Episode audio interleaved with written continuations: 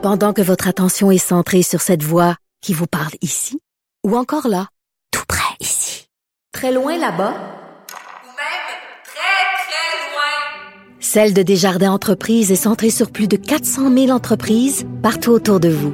Depuis plus de 120 ans, nos équipes dédiées accompagnent les entrepreneurs d'ici à chaque étape pour qu'ils puissent rester centrés sur ce qui compte, la croissance de leur entreprise. Parce qu'en immobilier, pour être à son affaire, suivez les conseils de nos experts. Via Capital, les courtiers immobiliers qu'on aime référer. Bonne écoute. IGA est fier de présenter l'émission À vos affaires. Pour économiser sur votre panier d'épicerie, surveillez les offres et promotions de la circulaire disponible à IGA.net chaque semaine. IGA, vive la bouffe et les bonnes affaires. Kid. Trisac. L'o- L'original.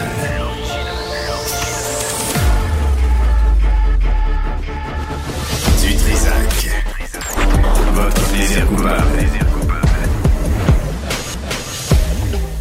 Bonjour tout le monde, on est mardi le 6 février euh, 2024. J'espère que vous allez bien. On va parler d'un paquet d'affaires. Euh, projet de loi Charkaoui à une heure et quart avec Yves-François Blanchet et aussi les suicides dans le métro. Euh, c'est quoi les vraies mesures utiles euh, pour les prévenir? Puis là, ça niaise à la STM, Société de transport de Montréal, depuis des décennies, pas depuis des années, des décennies. On met, on va mettre des porte-palières, on n'en met pas, on n'a pas d'argent, ça coûte trop cher. Puis chaque année, la même rengaine. On va revenir là-dessus. Tout d'abord, on a François Delaney, qui est concepteur et président de Delaney euh, Technologies avec nous, évidemment en lien avec le euh, stade olympique. Monsieur Delaney, bonjour. Bon, bonjour à tous. Bonjour, bienvenue euh, à l'émission. Hier, là, hier, là, hier, Oui. je recevais la ministre du Tourisme Caroline Proux et Michel Labrec, là, le boss euh, du parc olympique. Uh-huh, Là, on annonçait 400, euh, 870 millions. Exact. Un nouveau, un nouveau toit, Oui. euh, prêt en 2028. Oui. J'imagine que vous étiez dans votre salon, vous avez fait Yes, sir! Il était temps. Non, non, Ou non. Ah, J'ai écouté ça attentivement parce Ouais. que euh, on, on a parlé, euh, Mme Prou et M. Labec ont parlé de connaissances fines du stade, OK? Moi, je suis sur le chantier depuis l'âge de 17 ans. C'était ma première job. J'observais l'excavation toutes ces choses-là. Et j'ai suivi le chantier jusqu'à aujourd'hui. Donc, ça fait 51 ans. La connaissance fine, c'est une affaire. La connaissance globale, c'est encore plus important. OK? Euh, j'ai été 20 ans à travailler avec M. Taillibert. Ces experts du Québec ici, euh, ces ingénieurs, alors le stade, je le connais très bien. Excusez-moi, quand vous dites vous avez travaillé avec M. Taillibert, là, c'était quoi? C'était un lien entre... euh, parce que M. Taillibert m'avait dit que ses plans, lui, étaient restés dans son bureau, dans son tiroir, jusqu'en 2012-13. sauf Oui. Sauf que moi, je, je l'ai aidé sur plusieurs concepts qu'il a fait en Arabie et à, à- à d'autres places en. Europe. Je- OK. Je, je réglais ses problèmes de conception. OK. C'était ma, fonction. De conception. Oui, de Là- conception. Là, on arrive au stade olympique, parce Oui. que si on parle de problème de conception, Oui. est-ce que le stade olympique est un problème de conception? Absolument pas. OK. C'est la façon qui a été traitée. Tu sais, euh, à, à cette époque-là, euh, on était pris dans la corruption. Ensuite, on a eu la collusion. Et maintenant, on est dans la confusion. Puis je, je- C'est bonne, celle-là. Non, non, mais c'est vrai. là. Ah non, mais La- vous l'avez, vous l'avez pratiqué, hein? Non, Euh, euh, j'ai juste identi- identifié parce Ah que ouais. là, Mais la corruption des années 70, c'était terrible. Terrible. pour, oui, oui pour- et malgré le fait que ça coûtait cher en argent et en temps, Ouais. ils ont construit tout le parc olympique, Vélodrome inclus, OK, en trois ans. Là, on parle de un toit en quatre ans. Il y a quelque chose qui, qui, qui, qui marche pas. Comment vous l'expliquez, ça? Parce que on a une technologie extraordinaire. Ouais. Puis il y a 50 ans, il y a Ouais. 60 ans, on faisait le tunnel Hippolyte Lafontaine. Ouais. On faisait des grands, des, des grands travaux en moins de temps que ce qu'on fait aujourd'hui. Comment vous expliquez ça, M. Delaney? C'est pas compliqué à expliquer. Il y a trop de comités. Il y a, il y a des superpositions de comités à tous les niveaux. Donc, euh, ça, fait qu'il n'y a, a pas personne qui, qui peut vivre le feeling de, de faire les choses bien. Parce qu'ils sont. Est-ce que, je ne veux pas faire de jeu de mots. Ils sont- biaisés par le, le côté euh, impersonnel de, de, chacun. Trop de bureaucrates, Ouais, trop de petits Joe connaissants, trop de, de trop, trop, trop de monde qui se mêle de, de ce qu'ils connaissent pas finalement. C'est ça que vous êtes en train de me dire.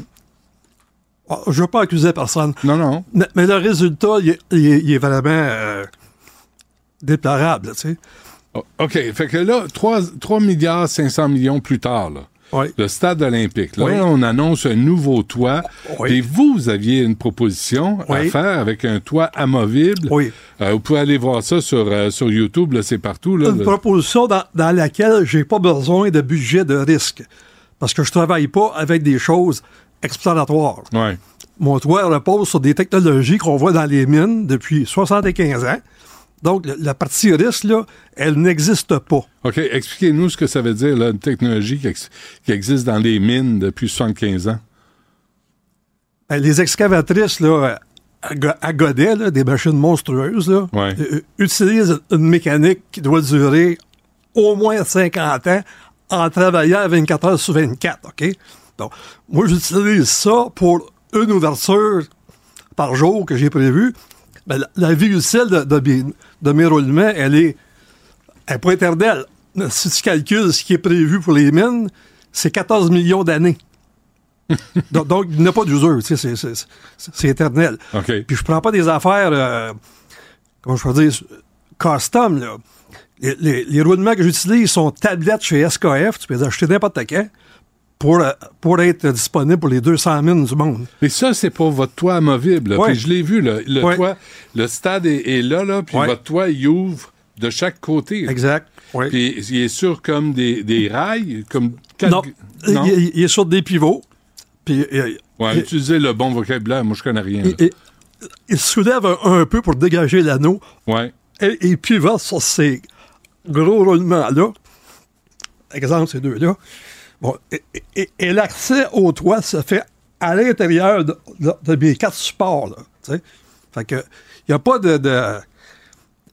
il n'y a pas d'ambiguïté ou de doute à établir sur la fonctionnalité là-dessus. OK. Mais moi, je regardais ça, puis M. Delaney, je me disais, ça, là, tu peux pas ouvrir ça autrement qu'au printemps, au été, automne. Non. Été comme hiver. Parce que je peux garder la neige, c'est sa capacité portante. Elle est 30 fois la capacité nécessaire. Puis la, puis la toiture, le toit comme tel, il est Oui. fait en, de quel matériau? En acier inoxydable, euh, je spécifie 316 parce que c'est pas magnétique. Ça accumule pas les débris des freins des autos qui viennent se coller sur les toits et, et oxyder. c'est un, un alliage qui est aussi résistant que, que de l'or. Ce qui fait que c'est pas durable, c'est éternel. OK. Fait que vous, vous avez ça dans vos plans depuis combien de temps? Là? Vous avez ça dans votre tête depuis combien de temps? Ben, ça fait 20 26 ans que je, je travaille là-dessus. Là. Ouais. OK? Moi, LV24, investisseur privé, on a mis 7 millions là-dedans. C'est- C'est c'est quand même sérieux, tu sais, là. OK. C'est pas un dessin sur le bord d'un coin. Là. C'est Ah, pas- non, non, non. Oh, oh, Oui, ça l'a parti sur des napperons de restaurants, parce que c'est là qu'on pense le mieux. Ça s'est allé, c'est allé sur des, des, des tables de dessin, des, des, des logiciels de, de Et par, pour- par élément fini. et, tu sais, Juste- Jusqu'à la maquette euh, virtuelle qu'on Oui. voit, là, ça. Ouais. OK. Est-ce que, est que vous, c'est c'est 870 millions, là? Mais disons qu'on fait le toit de l'année, ça coûte combien? Avec un profit de 100% OK, c'est 450 millions. Installé, posé, garanti, là. Toi, retiré. Vous avez retiré même le vieux toit. Dans, dans ce prix-là, oui. OK. L'avez-vous présenté à Caroline Proux au gouvernement Legault? Ils sont complètement euh, étanches. Il y a- il y a des lobbyistes qui ont voulu euh, les approcher après mon, mon- ma présentation au complexe des jardins. Ils se sont fait rabrouer en disant Mme Proux, elle disait aux lobbyistes Je rien là-dedans, la décision est déjà prise. Fait que ça, ça finit. Ça, ça remonte à quand, ce complexe des jardins? Octobre. 2023. Oui. Fait que vous le saviez, là, qu'une décision allait se prendre au gouvernement. Oui. Il y a des gens qui voulaient proposer votre toit, Oui. puis c'est une fin de non-recevoir de la part du gouvernement Legault. Oui, c'est ça. Comment vous avez réagi? Euh, j'étais habitué à ça, là. Je l'ai vécu souvent dans le passé. Mais avant Legault, il y a eu, il y a eu Couillard. Avant Couillard, Oui. il y a eu Marois. Oui. Il y en a eu du monde là, Oui. depuis 15 ans. Pascal Bérubé était ministre du Tourisme. Avez-vous rencontré tout ce monde-là? Non. Mais j'ai des communications écrites avec tous les gouvernements depuis euh, l'annonce de l'enlèvement de, de la toile euh, de, de, 97? de la vallée, là, OK? OK, Parce la que- première. Là. Parce que quand je l'ai acheté, je l'ai fait inspecter, OK, en Allemagne, chez les fabricants, et elle était en parfaite condition. Fait que là, Attendez, la première toile oui, qu'on a enlevée, oui, vous êtes en train de me dire qu'elle était en parfaite condition? oui, ça faisait six ans qu'elle n'avait pas déchiré parce que, en réalité, quand elle, elle déchirait, c'était à cause de la synchronisation des treuils qui était, qui était pas sais. Du mât, à partir du mât? Oui. Il y, avait, il y avait des treuils sur les consoles Ouais. et dans le mât. Donc, il fallait qu'un relâche pendant que l'autre tire. Fait que Fait que c'était la coordination. c'était de- juste ça le trouble. Que ça. Mais sacrément, parce Parce que ça nous a coûté des centaines de millions. après qu'ils ont arrêté de l'ouvrir, les six années qui, qui ont suivi, Ouais. elle n'a jamais déchiré. Elle a même su- subi le verglas, OK? Il y a des, des pièces de glace qui chutaient du mât, qui pesaient des, des centaines de livres. Ça rebondissait dessus. Puis ça faisait absolument rien. 97, ça? Oui, c'est ça. OK, hier, là, j'ai entendu Caroline Proux avec Jean-Charles Lajoie à TVA Sport Ouais. qui disait M. Delaney ne nous a pas présenté son projet. Est-ce que c'est vrai? Je suis encore inscrit à l'appel d'offres. Ils m'ont demandé de confirmer que je me retirais. J'ai répondu ce qu'il y a sur la flèche. Oh, me faites lire, il faut que je mette mes lunettes. Ah, excusez-moi. Ah, ouais, vous m'aidez pas.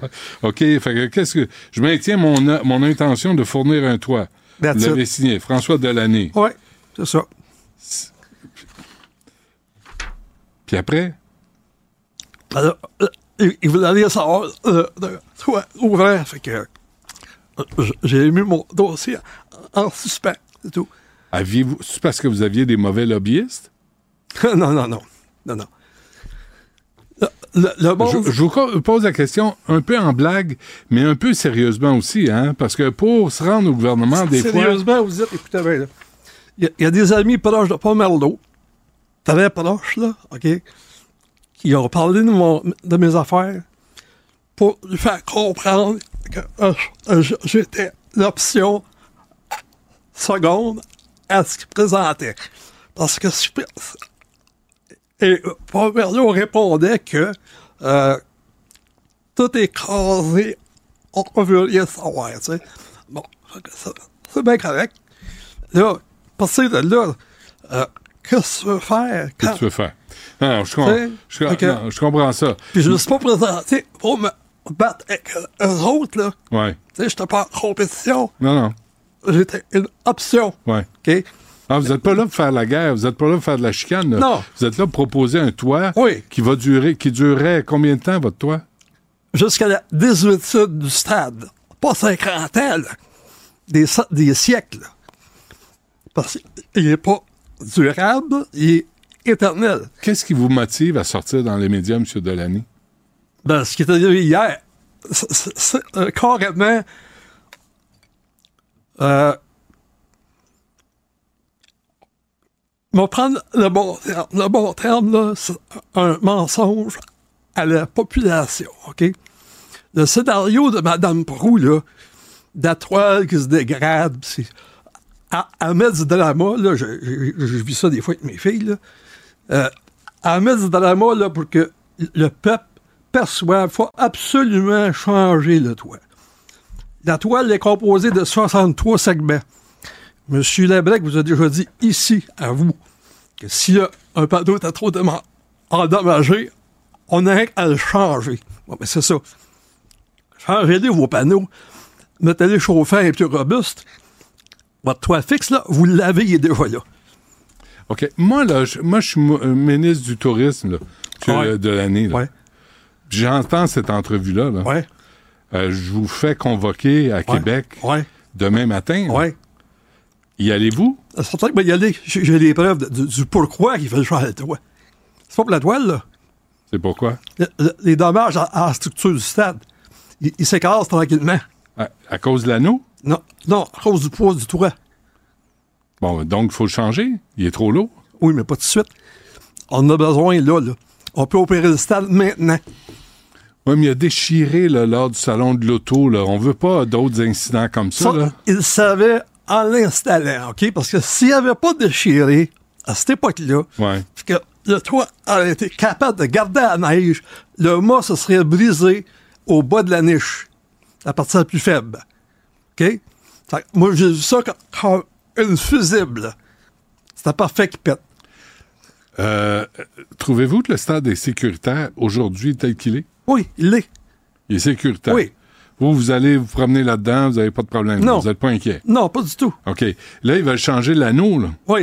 Parce que c'est en béton. Ouais. Mais on faisait tout en béton. Mais le béton, c'est lourd, là. puis Ça, ça s'use, ça fissure. Ah oui, mais là, là, Là, là, il y a un, un toit de 300 000 pieds carrés, OK? Ouais. Il va en faire un encore un peu plus grand, OK? Qui, va être plat. OK. Donc, Oui. il garde la neige, OK? T'es obligé d'aller le pelleter, là. La, la neige s'accumule. Oui, c'est ça. Bon. Excusez-moi, mais êtes-vous tout seul à avoir pensé à la neige? Parce qu'on est au Québec, là. D'habitude, on a de la neige euh, en hiver. que quand je regarde ça, là, ça respecte pas les, les essais en soufflerie. C'est trop plat, OK? Bon. Fait que là, en grandeur de toit qu'il y a là, si la neige s'accumule, la tempête de mars 2017, là, on a eu 4 pieds de neige en, en 36 heures, là. Ouais. Qu'est-ce qui arrive, là? Desjardins sort de là parce que le mot, il va péter. C'est ça qui arriverait, là. Puis il ne reviendra pas, Desjardins. Vous pouvez être sûr de ça. Fait que là, vous dites 870 millions, Ouais. un toit qui est pas amovible, Non. Euh, mais qui, qui va accumuler de la neige, Ouais. qui peut poser un danger pour la solidité du mât. Pas, pas poser un danger. Ce n'est pas un, projet à risque, ça, là. C'est une garantie d'échec. C'est ça que c'est, ce ce projet L'échec voulant dire. é- é- échec euh, de, de- de construction, de structure, de, de- de situation, euh, de situation. euh, qui va être à recommencer. Non, parce que si ça, ça arrive, là, ça sortait fini. qu'il dé- il démolirait le stade, OK? Ouais, à 2,5 milliards. Ouais, c'est ça. Euh, Non, ça, ça, c'est pas vrai non plus, là. Qu'est-ce qui est pas vrai? 2,5 milliards de démolir ça. Combien? Oh, je dirais, moi, maximum 500 millions de faire ça. Pour démolir le stade. Gros maximum. Comment se fait, sacrément, qu'on nous dit une affaire? Moi, là, depuis hier, j'entends 2,5 milliards démolir le Ouais, stade. ouais. Vous, vous arrivez, vous dites c'est 500 millions. Euh, on se fait nous autres, là, regardez-moi là. Ouais. Est-ce qu'on est des sans-dessins puis on se fait remplir parce qu'on connaît pas. Moi, je connais pas ça. Est-ce qu'on se fait remplir à chaque fois que quelqu'un affirme quelque chose puis qu'on on pense pas à vérifier? Oui, c'est ça. Des dindes. Merci, c'est gentil. Je le prends. Je le prends parce que c'est mérité. Non, non, mais regarde, non, Mais vous, vos preuves de 500 millions, les avez-vous? j'ai pas besoin. Parce que j'ai travaillé avec beaucoup de gens en démolition, OK? Et je connais très bien ce que ça implique de faire ça. Mais, mais- c'est pas intelligent de faire ça. Parce que, OK, vous voulez pas démolir le stade? non, il est correct, le stade. OK, parfait. Il n'y a On pas de part, trouble de stade. on part avec ça. Ouais. Là, vous, vous, la toile qui est là, vous feriez quoi avec, là? La laisseriez-vous? La remplacez-vous? Parce que, oui, ah, ah, je remplace la toile, OK? J'en mets une chauffante, OK? Pour- Chauffante? Oui, avec un, un système de drainage adéquat, OK?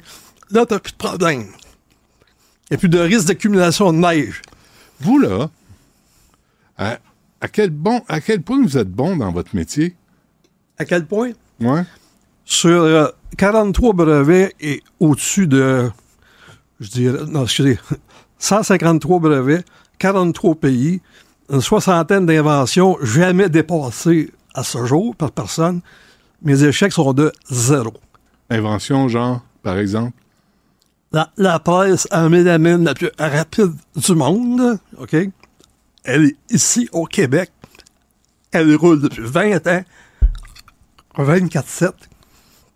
Et il n'y a pas d'opérateur. Avez-vous plus de contrats à l'extérieur du Québec qu'au Québec? Non, je- je- des contrats, euh, j'en cherche pas. Là, Non, non, c'est pas ça que je sous-entends, là. Ce que je veux dire, M. Delany, c'est Oui. qu'on n'est jamais prophète dans son propre pays. Connaissez l'expression? Oui, Est-ce que vous êtes plus apprécié à l'extérieur du Québec qu'à l'intérieur du Québec? oui. Chez Mitsubishi, je suis la seule compagnie au- monde à qui Mitsubishi a confié le développement de moteurs cerveau. J'ai un contrat de 20 ans là-dessus. Il n'y a, personne qui est sous-traitant de Mitsubishi.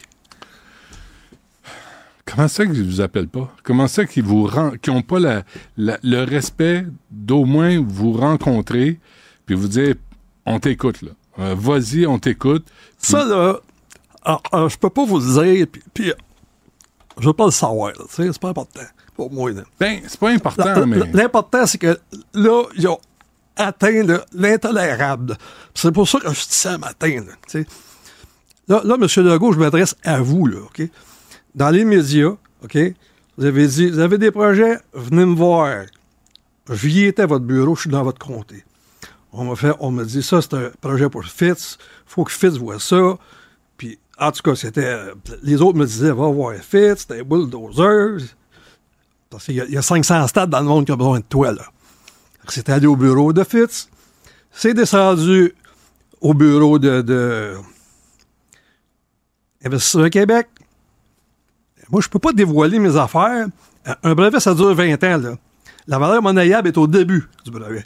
OK? Pas, pas en chemin, là. Que Je peux pas dévoiler mes affaires à Investissement Québec parce que mon réflexe, c'est que les seuls trois clients qui ont fait affaire avec eux ont été menés à la faillite par les décisions d'Investissement Québec.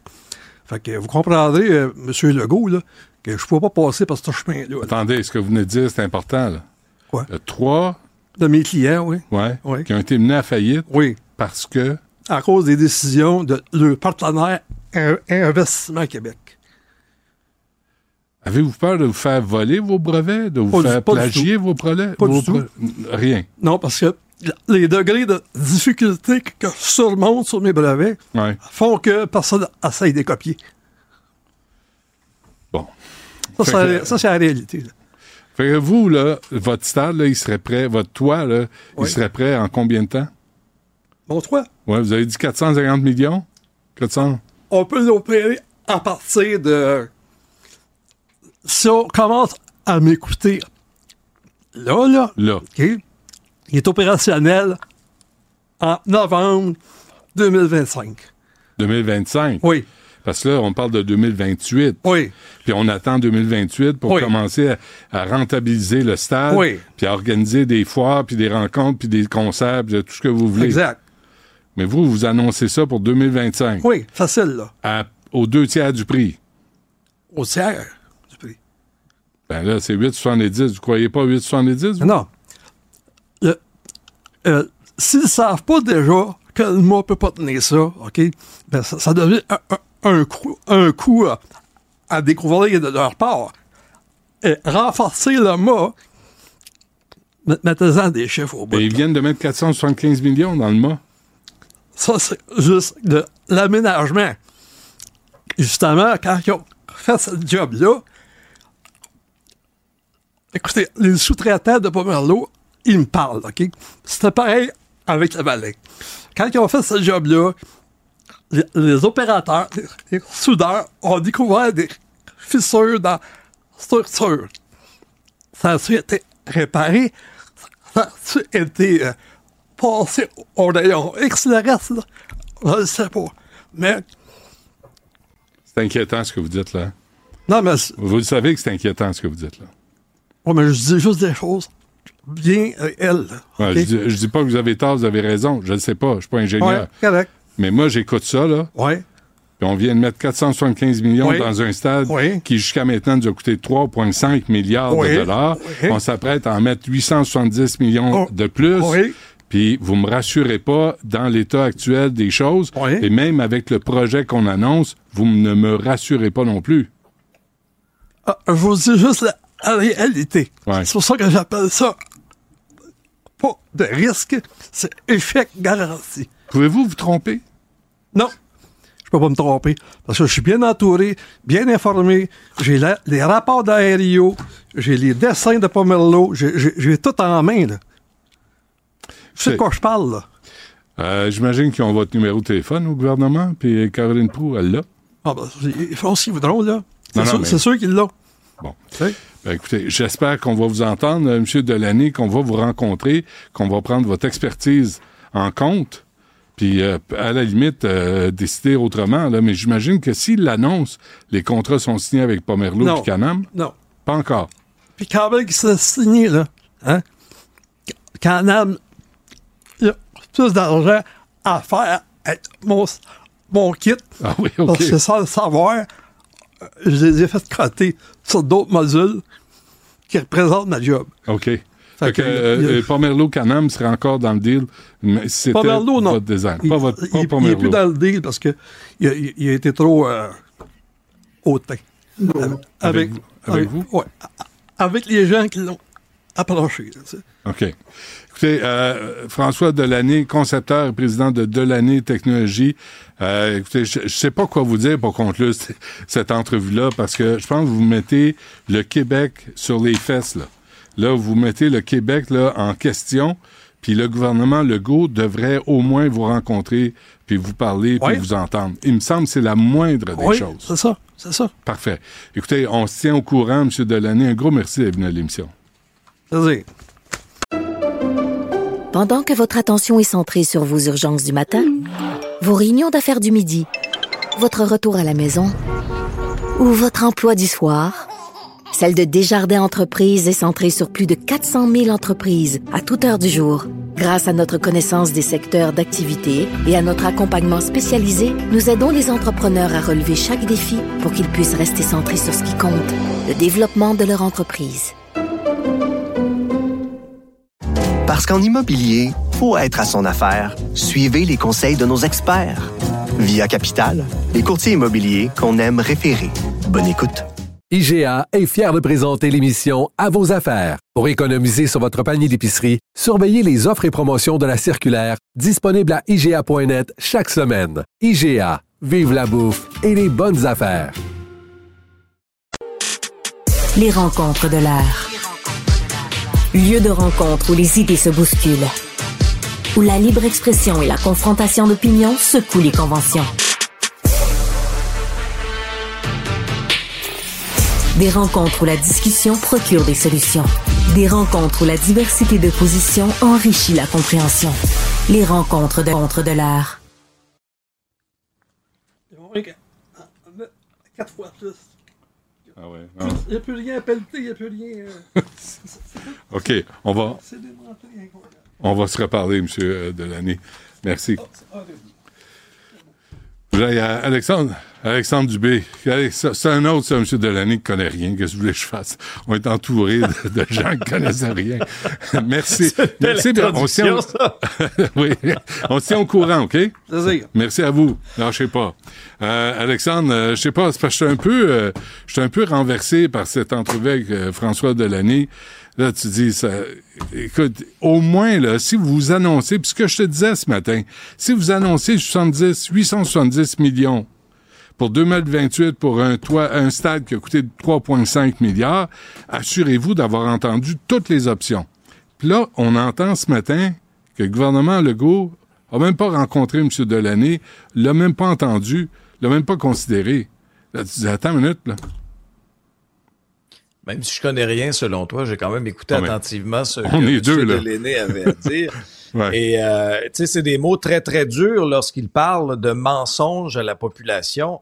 Euh, c'est pas rien. Euh, Ouais. J'écoutais aussi avec attention un peu le projet qu'il aurait aimé présenter, c'est-à-dire une espèce de toit rétractable par le centre et euh, avec des estimations d'à peu près 450 millions de dollars. 450 millions de dollars, là, selon, selon lui, on, on aurait retiré l'ancien, l'autre est posé sous garantie et euh, des questionnements importants au niveau de la neige, puis le fait que ce soit un, un- toit plat, là, selon les croquis.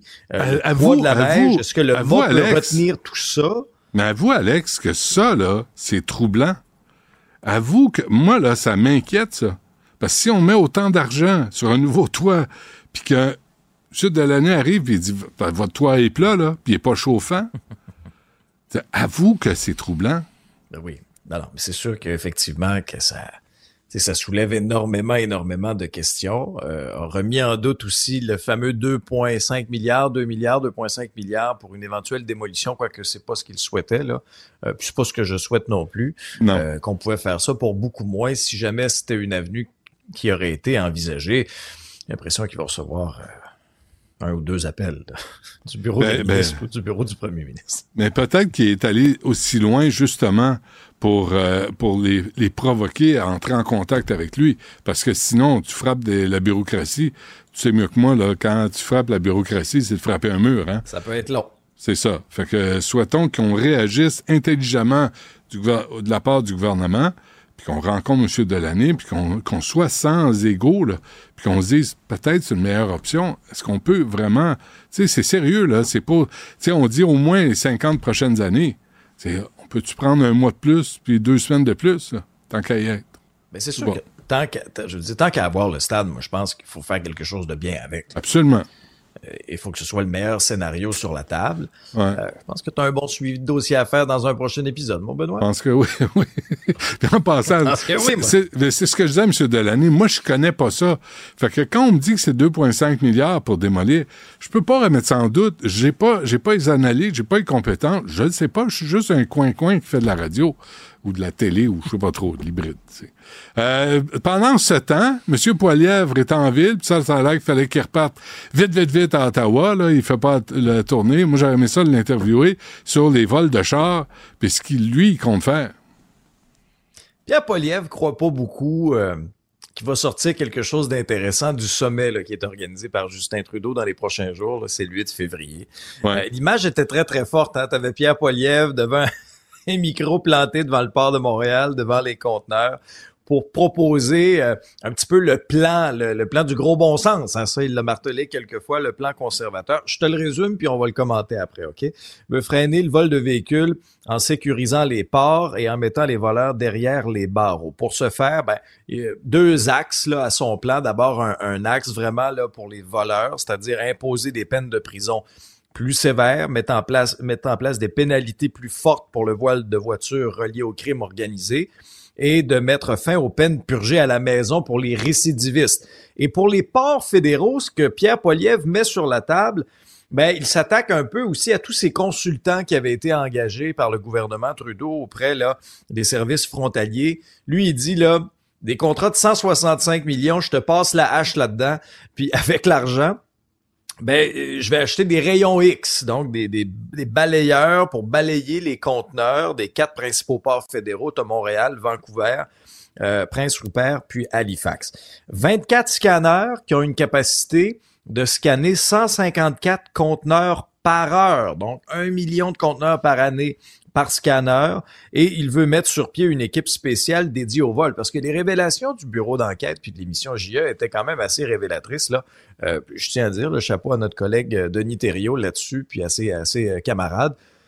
Ça a mis la lumière sur le manque de ressources, le manque d'effectifs dédiés à la vérification des conteneurs au port de Montréal. Je veux il y a une poignée là, de personnes pour vérifier la quantité de conteneurs qu'il y a là. Après ça, on se demande pourquoi il se faisait passer un sapin. Tu sais, alors Pierre Poliev lui dit, regarde, on va mettre sur pied une équipe spéciale de 75 agents, dont une trentaine, juste à Montréal. Moi, j'ai l'impression que ça va résonner, ça, auprès de la population. C'est du concret, c'est des solutions concrètes. Tantôt, euh, Alex, j'écoutais The Current à CBC. j'aime- ça écouter les, les réseaux euh, en canadien anglais là, pour savoir ce qui se passe parce qu'on est on n'est pas une île là, le Québec, là, on vit en Amérique. Et il y avait un topo, je vais te le résumer, là, un gars qui se fait voler son camion à Toronto. Il fait le suivi, il se ramasse sur les rails du, de CP, là, CP Rail, les, les trains. Et son, son GPS fonctionne sur son camion. Il détecte, la police débarque. La police dit ça fait 56 véhicules juste cette semaine. C'est que euh, après, après lesquels je cours. Là, j'en ai un. Il dit faut que j'aille chercher un, un, un- patron de CP pour ouvrir un container, le conteneur. Il trouve pas de le conteneur. Finalement, il se ramasse où? À Montréal. Ben oui, c'est Fait sûr. que, et là, tu avais une autre entrevue avec des responsables là, de, qui dit Interpol a identifié le Canada comme le premier fournisseur de véhicules volés dans le monde. Et c'est ici à Montréal. Fait que là, c'est pas une question de ressources, c'est une question de corruption. Parce que c'est clair que le crime organisé est dans le port de Montréal, puis c'est lui qui mène. Comprends? Tu sais, l'entonnoir, là, il est là, là. Puis le bout, là, je sais pas, ça fait combien de fois que je le dis, là. Le bout de l'entonnoir, là, c'est le port de Montréal, ça gramouille. Fait que oui, mettez-en des balayeurs, des scanners.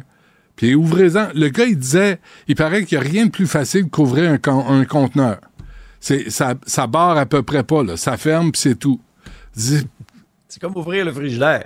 ben, ouais, tu sais, quand t'as faim, là, t'as des munchies, là, pis c'est- c'est- c'est, un faux, tu trouves pas que c'est un faux problème qui pourrait être réglé ben, ben, ben vite? Oui, mais chacun a sa petite juridiction là-dedans. Puis c'est vrai, là, t'as raison. là. Puis moi, quand je vois à quel point les policiers de Montréal sont débordés, qu'est-ce que tu veux qu'ils fassent? Ils sont débordés, là. Il y en a 12 000 par année de véhicules qui se font voler. Mm. Ça, c'est juste, là, tu sais... euh, Ça, ju- juste au Québec, ça? ici. Ouais, en Ontario, c'est pareil. juste... Non, mais je pense que c'est même juste Montréal, Benoît. Là. Je veux dire, c'est Ah oui, une vraie ça, ça farce. se là. peut. Ouais, Ça- ouais, non, mais ça n'a pas de sens. Là. Ils sont complètement débordés. Puis là, t'as beau, euh, sais, comme tu essaies de te protéger comme tu peux, il y a des systèmes plus évolués aussi. Mais là, j'entendais certains policiers dire, ben, quand vous avez juste un AirTag dans votre voiture, là, le, le rayon est pas assez précis. Hey, le Pas gars à Toronto. Euh, à- Alex, le gars à Toronto avait une barre dans son volant. Ils ont ouais. plié Ah, le volant. pas. Ils ont Ben plié oui, le c'est volant pour, pour enlever la barre puis ils sont partis avec. Là, tu dis vraiment, là, chez nous, là. pas. Ben non. Ça les Ben arrête pas. C'est, Puis c'est des, des jeunes souvent qui font ça, qui se font Ah ouais. là, enfiroiper par des, Ouais. du crime organisé. Après Ouais. ça, il y a des vols qui sont de plus en plus violents, même des altercations avec les, les personnes. Puis après ça, ben là, vous rentrez euh, avec vos assurances. Ça aussi, ça, c'est un autre paire Ah ouais, les- nos amis. Mettez un pitbull dans votre char. Moi, je pense que c'est ça. Un vrai pitbull affamé, là, tu sais. Tu ouvres la porte et tu sautes à la gorge. Euh, Le dépôt du meilleur projet. système anti-vol. Ben, j'ai pas trouvé mieux jusqu'à maintenant. Euh, il m'attend d'ailleurs. Il est dans le stationnement. Ah oui, c'est ça ton truc? Ben, écoute, tu, centre-ville. ram- tu ramasses le petit caca, t'en parles pas. Une lingette, t'en parles plus. Euh, dépôt du projet de loi de la ministre Charest. Ça, c'est une bonne idée. Ben, en fait, oui. Et Puis, puis il est temps qu'on resserre les mailles du filet. Euh, ça fait suite aussi à... Je pense que pour plusieurs personnes, on a compris la, la gravité de la situation en- euh, à la suite des révélations du JE là, sur cet entraîneur de basketball. là. il, y a eu toutes sortes de, de révélations à propos de, de comportements euh, d'agression sexuelle, euh, de comportements aussi là, euh, de tout ce qui est euh, harcèlement psychologique, euh, violence physique. Alors ça, ça avait fait bouger les choses à l'époque. Il y avait eu un rapport d'enquête du ministère de l'Éducation. Et là, ben, on attend le dépôt du projet de loi. La presse avait quand même les grandes lignes là, euh, dans son édition. Euh, un papier d'Hugo Pilon-Larose. Euh, deux axes, vérification des antécédents judiciaires de gens qui sont en autorité, là, qui sont autour des athlètes, puis plus de mordant aux recommandations de l'officier des plaintes qui gère les cas d'abus et de harcèlement dans le sport. Mais je- on va juste prendre le temps d'analyser le premier point parce que c'est hyper important, la vérification d'antécédents judiciaires. Parce que là, le problème, c'est que, tu sais, supposons qu'un entraîneur, euh, puis c'était très, puis j'avais la discussion avec celui qui gère Sportaid, là, tu sais, euh, Mm. l'organisme qui vient justement, qui accompagne les, euh, les jeunes. C'est très bien ce qu'ils font, puis souvent, on, on m'expliquait que c'était, il y a beaucoup de disparités entre les organisations ou quoi que ce soit. Donc, tu sais, quelqu'un, je sais pas, moi, qui œuvre dans, dans la région de Montréal, sent la chaleur un petit peu, whoop, déménage à Québec, ben ça suit pas nécessairement, c'est pas uniforme. Alors j'ose espérer qu'on va uniformiser ouais, le dossier, puis les vérifications, tu sais, ce sont des gens qui œuvrent auprès des enfants là. C'est quand même pas rien. Puis Benoît, tu sais, on peut-tu les vérifier une fois de temps en temps les antécédents aussi? Parce que des fois la vie, Ouais. euh, tu sais, la vie change, tu sais, aux deux ans, trois ans, j'ai hâte de voir ce qui va être annoncé. C'est tellement, moi là, je suis un produit de l'implication sportive. OK? J'ai fait du baseball quand j'étais plus jeune. Euh, moi, mon coach, c'est mon père. C'était le meilleur coach. On a encore au chalet, je pense, la plaque. Il avait gagné une plaque, le meilleur entraîneur. Non, mais c'est des souvenirs incroyables, ça. Ben oui. Pour un enfant, après ça, ben, j'ai fait du ski alpin de compétition. Ça m'a appris la, tu sais, ça m'a appris la discipline, l'effort au travail. Mhm. Euh, le fait d'être organisé, euh, le Mm. fait de, tu sais, de prendre ça au sérieux, c'est des valeurs, moi, que j'ai encore aujourd'hui. Fait que moi, mes souvenirs sportifs, c'est des super beaux souvenirs. Ouais. Ça a façonné la personne que je suis aujourd'hui. Ouais, ouais. Mais malheureusement, c'est pas tous les enfants qui ont cette chance-là. C'est l'approche paroissiale, hein? T'as un curé matamain qui se faisait pogner dans une paroisse. Tu le L'Église le prenait, l'envoyait un peu plus loin. Le curé matamain agr- agressait d'autres enfants. On, le- on le trouve, on le prenait, on l'envoyait un peu plus loin. Tu sais, euh, faut, faut arrêter ça, là. Ça marche plus à l'Église, ça marche plus dans les euh, sports non plus. Euh, les athlètes doivent être en sécurité. Puis pas aussi combattre ce sentiment de méfiance euh, envers des hommes qui veulent s'impliquer de façon correcte Non. avec les jeunes. Tu sais, là, présentement, on les, on les regarde tous de travers et dit, ça en est-tu un autre pédophile, ça? C'est un autre tordu, ça.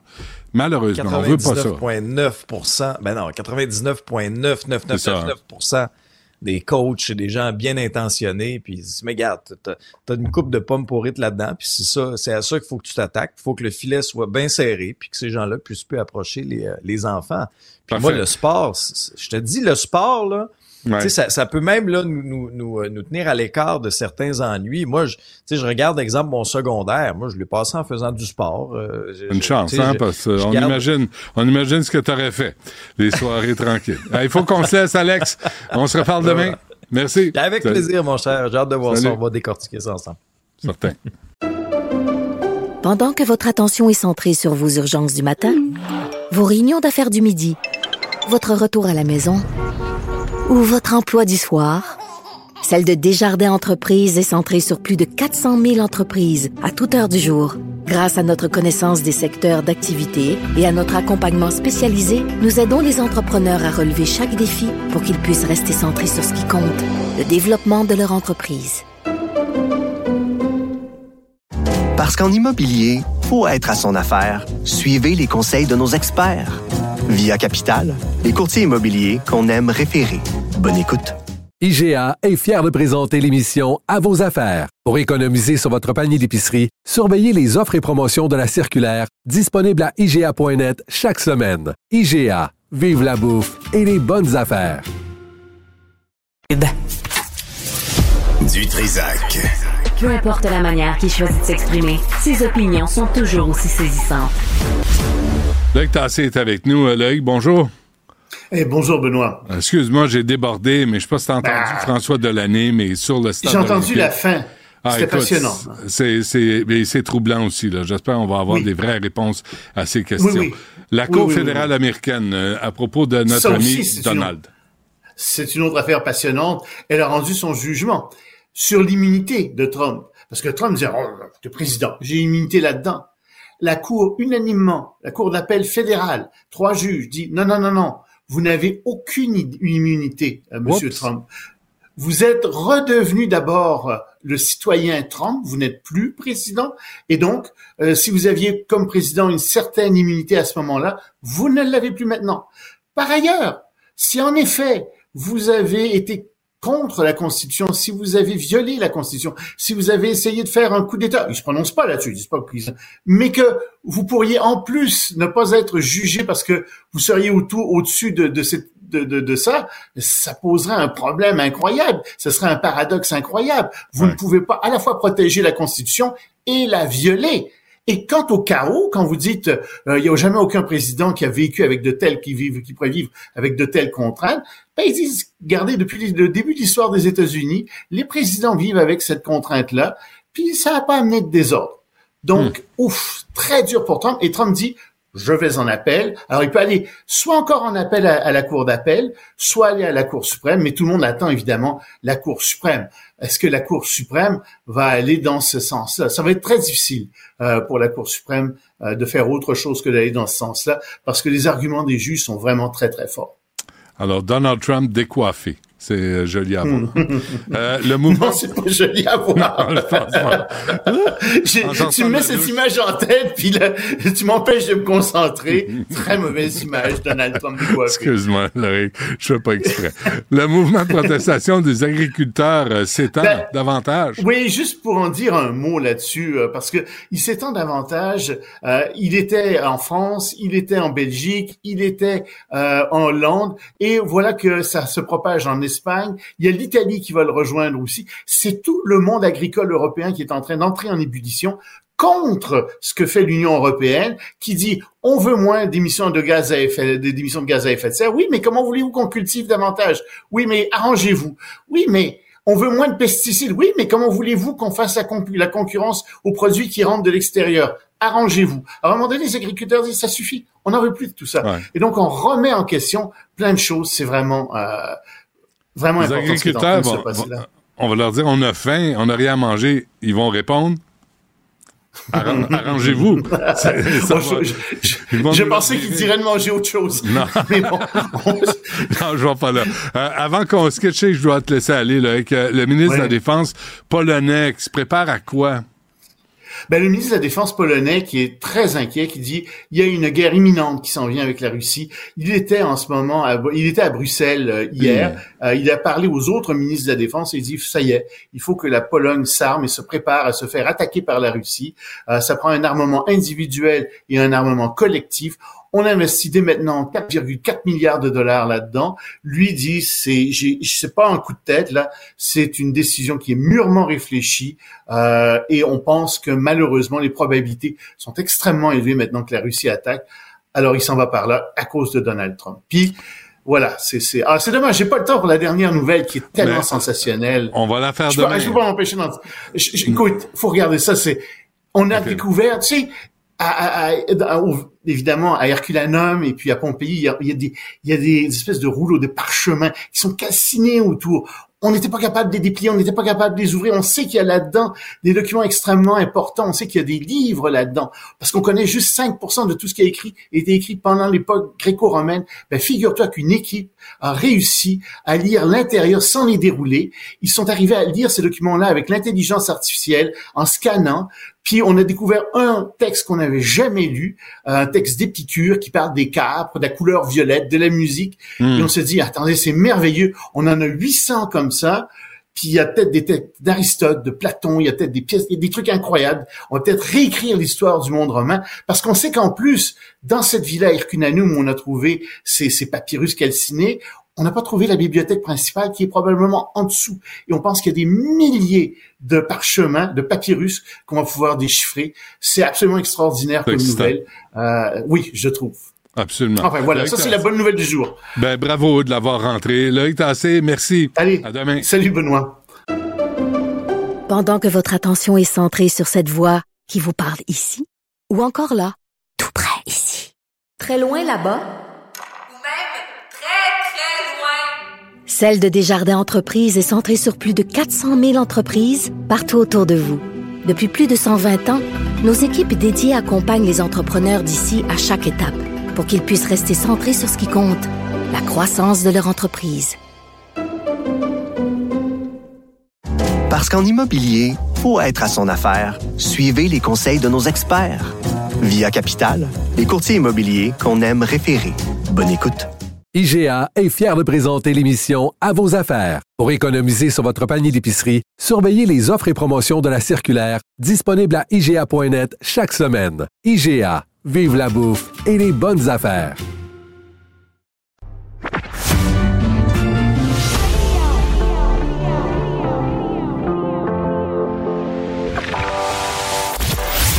Il, il cuisine, il talonne, il questionne pour obtenir les vraies réponses.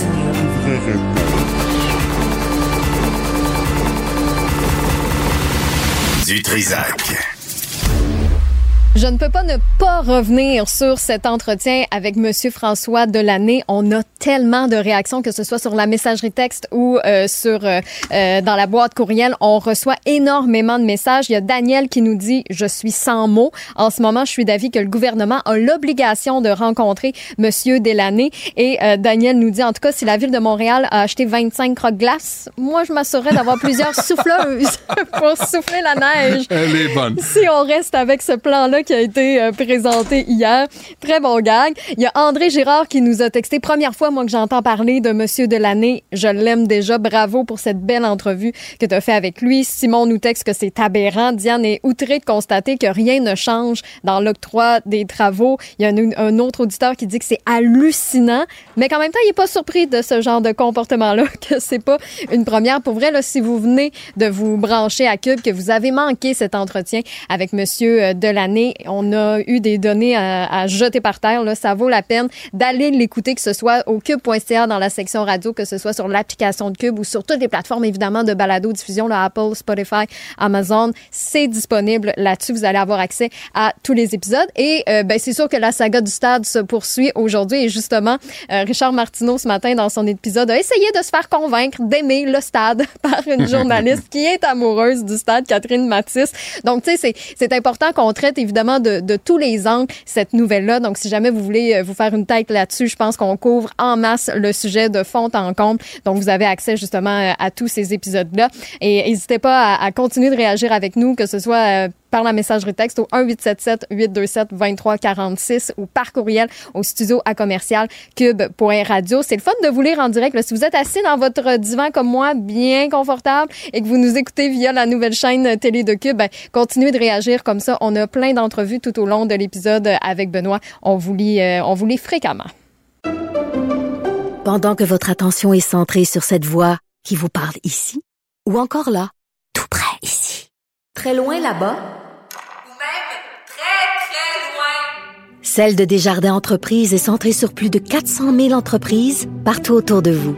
Depuis plus de 120 ans, nos équipes dédiées accompagnent les entrepreneurs d'ici à chaque étape pour qu'ils puissent rester centrés sur ce qui compte, la croissance de leur entreprise.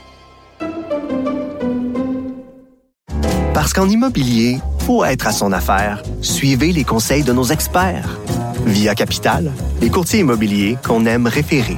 Bonne écoute. IGA est fier de présenter l'émission À vos affaires. Pour économiser sur votre panier d'épicerie, surveillez les offres et promotions de la circulaire disponible à IGA.net chaque semaine. IGA, vive la bouffe et les bonnes affaires. La rencontre Martino du Trizac. Ah, ça, ça regarde mal. Ça regarde mal. Il commente l'actualité dans le calme et la sérénité. Arrête de te plaindre, arrête de chialer. Une génération de flambous, de mollassons. Des propos sérieux et réfléchis. Tu me niaises-tu? Ben oui. Brut de bouche. La sagesse en bouteille. En bouteille. Richard, tu vas cacher des choses? ça ça m'impressionne. Après toutes les années, je pensais de te connaître, mais vraiment, je, je suis humble et modeste devant tes gènes. Bravo. Félicitations à tes parents. L'autre jour, l'autre jour, on parlait de nos enfants Oui. qui disaient j'ai la flemme. Oui. Tu viens? Ouais. J'ai la flemme. Madame Pagani qui disait trop d'exposition aux écrans euh, réduisent le goût de faire des efforts, d'où la flemme. Bon, ben alors dans Libération, euh, il y a un texte sur les Français, mais en fait, il y a eu un texte dans The Atlantic aussi qui parle des Américains. Euh, ils ont la flemme de baiser. Ils ont la flemme, alors de moins en moins. Écoute, check, check ça. J'en ai parlé en début d'émission, mais je veux, je veux tes réactions là-dessus. Euh, en France, selon Libération, 43% des hommes et 44 des, des femmes préfèrent visionner une série ou jouer aux jeux vidéo plutôt que baiser. On est Ça rendu ne m'étonne pas, parce que je l'ai déjà entendu. Parce que, tu il faut que tu rentres en relation avec les autres. Tu sais, Ouais, ils disent qu'il y a comme un Ben, faut mouvement. que tu t'aies sais. une érection, tu sais. Non, mais il faut que, il faut tu penses au plaisir à l'autre. Il faut que ça prenne du temps. Il faut que tu t'habilles bien. Il faut que tu te parfumes. Il faut que tu creuses. Tu brosses faut les dents. C'est comme, non, Ouais. c'est comme, tandis que cinq minutes devant Pornhub, ça vient de finir, c'est fait. Tu peux passer à autre chose. Ouais. Puis après ça, là, faire autre chose de ta Ouais. vie. Et de plus en plus, les gens disent off. Et c'est là qu'il y a des femmes qui disent, Ils regarde, disent quoi? off. Ça vaut-tu, ça vaut-tu vraiment Chérie, la peine? Ils disent, ce ah, soir, les, les enfants vont souper chez des amis. Qu'est-ce que t'en penses? on va regarder Netflix. Oh, ouais, OK. Hein? oh, On va regarder ouais. Netflix, c'est Ah, une bonne ouais, série. Ah, ouais, ouais. Bah. Puis, puis c'est parce que t'as pas pris ta douche la fin de semaine. Mais, mais ça, Oh, mais ça va donner ça, là, les écrans. Ouais. Mais moi, je pensais qu'avec les nouvelles, mutant, ça. je pensais là, avec les nouvelles, euh, les nouvelles affaires, c'était plus facile que baiser qu'avant. C'est avant, quand on voulait baiser, il fallait travailler fort Ah, Dieu, On travaillait fort, là. Mais on est travaillant aussi. Il fallait développer un sens de l'humour. Ouais. Hein? S'intéresser à l'autre. Ah. S'intéresser à euh, l'autre. prendre une douche et tout ça. Ouais. Maintenant, Tinder, bum, bum, bum. Mais sauf que là, même le, même le bof. Ouais. La Faut- flemme. Ouais, la flemme. Alors, euh, avec, les écrans, on va, on va tomber dans une génération. Ça fera où pas tu- des enfants non, forts, mais ça. Tu n'as plus besoin de sexe pour avoir un enfant maintenant. Tu as vu, ben, tu as, fait même une entrevue là-dessus il y a quelques jours, les embryons artificiels Ben oui. qui sont à l'extérieur du corps humain, là, Ouais, comme, un, ouais. comme un faux micro-ondes. Euh, pour les entités qui veulent un faux avoir micro-ondes, puis là, tu l'as, ton enfant. Ouais. Tu n'as plus besoin de baiser. C'est c'est la Ça- flemme. C'est la, c'est la fin du monde. C'est la fin du monde. On annonce On va être devant les écrans, puis euh, avec Mais- l'écran, tu tout. Avec des mutants. L'intelligence artificielle va tout régler. Va régler les suicides dans le métro, va régler l'amour à la maison. minute, va tu vas mettre tes lunettes, tu vas mettre tes lunettes, et là, avec l'intelligence artificielle, elle va, elle va, elle va créer la- le partenaire personne parfait. parfait. Ouais. Et là, tu vas avoir une combinaison où tu vas pouvoir tout sentir là, Ouais. avec euh, des, des, tube. fils puis tout ça. Un tube virtuel. That's it. As-tu besoin de l'autre? Non, on se complique la vie pour rien. autres. Puis aller travailler, tu un patron Ah. qui va te dire quoi di- faire, quoi pas faire, qui va te critiquer. Ça, Ben tu fais ta job comme faut, Ben pas là. comme faut. Ben. Il faut que tu te pointes à 9 h le matin. Puis ça, Ouais. ben non, pas besoin. Puis, puis, tu sais, est-ce que l'intelligence artificielle t'obstine? Tu est-ce qu'elle est parfois pas d'accord avec toi? Cette... Non. Ben non, elle va avec toi. Puis, elle, tu sais, elle, t'amène, puis elle jase, puis elle, t'amène à, à être mieux, mais dans, le, dans la sphère que tu occupes, pas mieux en disant je vais essayer autre chose, je vais penser autrement, je vais rencontrer des gens qui pensent pas comme moi. Mais c'est. Matrix, là, quand il était. mais Quand Matrix, là, il- Ouais. Neo, il dormait. Ah, je rêve des Quand il dormait, des là, balles de même. puis il était, là, il vivait dans The Matrix. C'était, c'était, c'était fantastique. Ouais. Tout, était, tout était génial. Regarde Il pensait que c'était la vraie vie. Regarde comment il a l'air bête, Keanu Reeves. Comment il a l'air plate quand il est dans la vraie vie. Avec Ah. ses cheveux plates, gras, là. Parle pas de Keanu. Ben oui, il est ordinaire. Euh, c'est tout? C'est tout, mais Ben, genre, ben, j'ai plus de temps. Ben, je, je- sais pas. C'est- c'est plus court- c'est plus court ah, oui, que regarde, jamais. Regarde, Sibeth. C'est parce que quoi? je sais pas si t'as entendu l'entrevue avec François Delaney là, Oui. sur le stade. Je suis désolé, là, mais euh, les auditeurs disent la même chose. Il faut que le gouvernement le rencontre. Excusez-moi, vous allez pas mettre 870 millions sans avoir rencontré cet homme-là. Mais ce qui me fait rire le plus, c'est qu'ils disent c'est 870 millions et pas un sou Mais de il faut, plus. il faut, il faut Ils l'ont retaper le stade. Il faut s'occuper du stade. C'est un investissement à long terme pour l'Est de la ville. Moi, je, suis- je suis d'accord avec ça, mais faisons-le comme il Ils, faut. ils sont sur des tripes, là. C'est, c'est le triple, là. On va avoir, là, euh, un, un toit translucide. Ça va être une fenêtre sur le ciel étoilé. Quoi Ça, je c'est pensais, des là? triples, là. Euh, euh, As-tu déjà assisté à un match de baseball, de football, et là, tu as le soleil comme drette sur toi? C'est pas agréable. C'est pas, tu sais, c'est soit que tu as le soleil, soit tu l'as pas pantoute. C'est le fun au Parc Jarry parce que c'est tout petit. Le, le- le tennis au Parc Jarry, c'est le Ouais, fun là, parce ouais, que c'est, tout petit, C'est puis c'est trippant. Ouais. Mais là, c'est parce que c'est, énorme. C'est un hall de gare, il n'y a aucun climat, il n'y a aucune atmosphère, il n'y a aucun feeling dans le olympique. Tout le monde reste chez eux avec des lunettes virtuelles. Ben oui. On sort plus. Alors, j'ai regardé hier euh, rapidement le documentaire sur We Are the World. Parce que tu en parlais énormément. Moi, je m'en fous de cette tune-là. Elle m'a- elle m'a toujours- elle tout le temps tapé ses nerfs, Ouais, cette tune-là. ouais. Et l'événement, je m'en foutais un peu. puis dès que Mais Michael bref, Jackson dit le mot children, je grince des dents. un peu. Ah!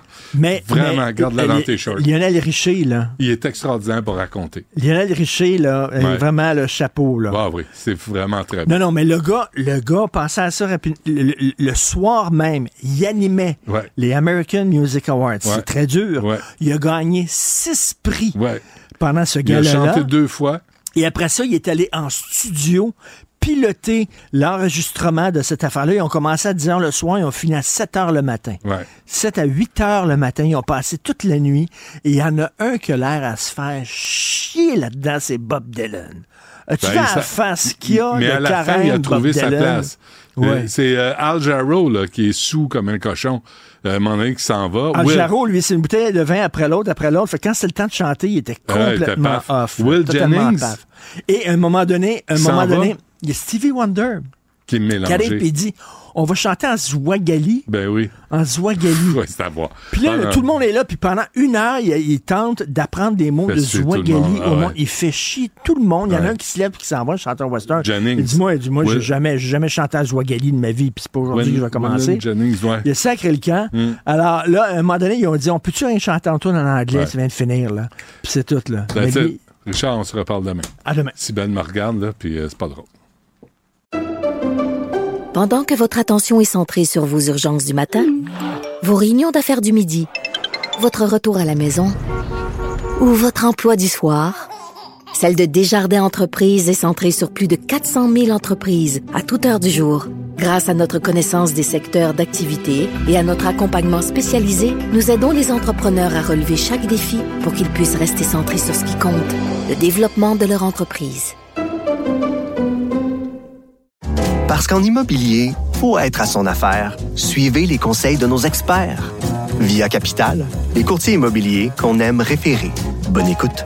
IGA est fier de présenter l'émission À vos affaires. Pour économiser sur votre panier d'épicerie, surveillez les offres et promotions de la circulaire disponible à IGA.net chaque semaine. IGA, vive la bouffe et les bonnes affaires.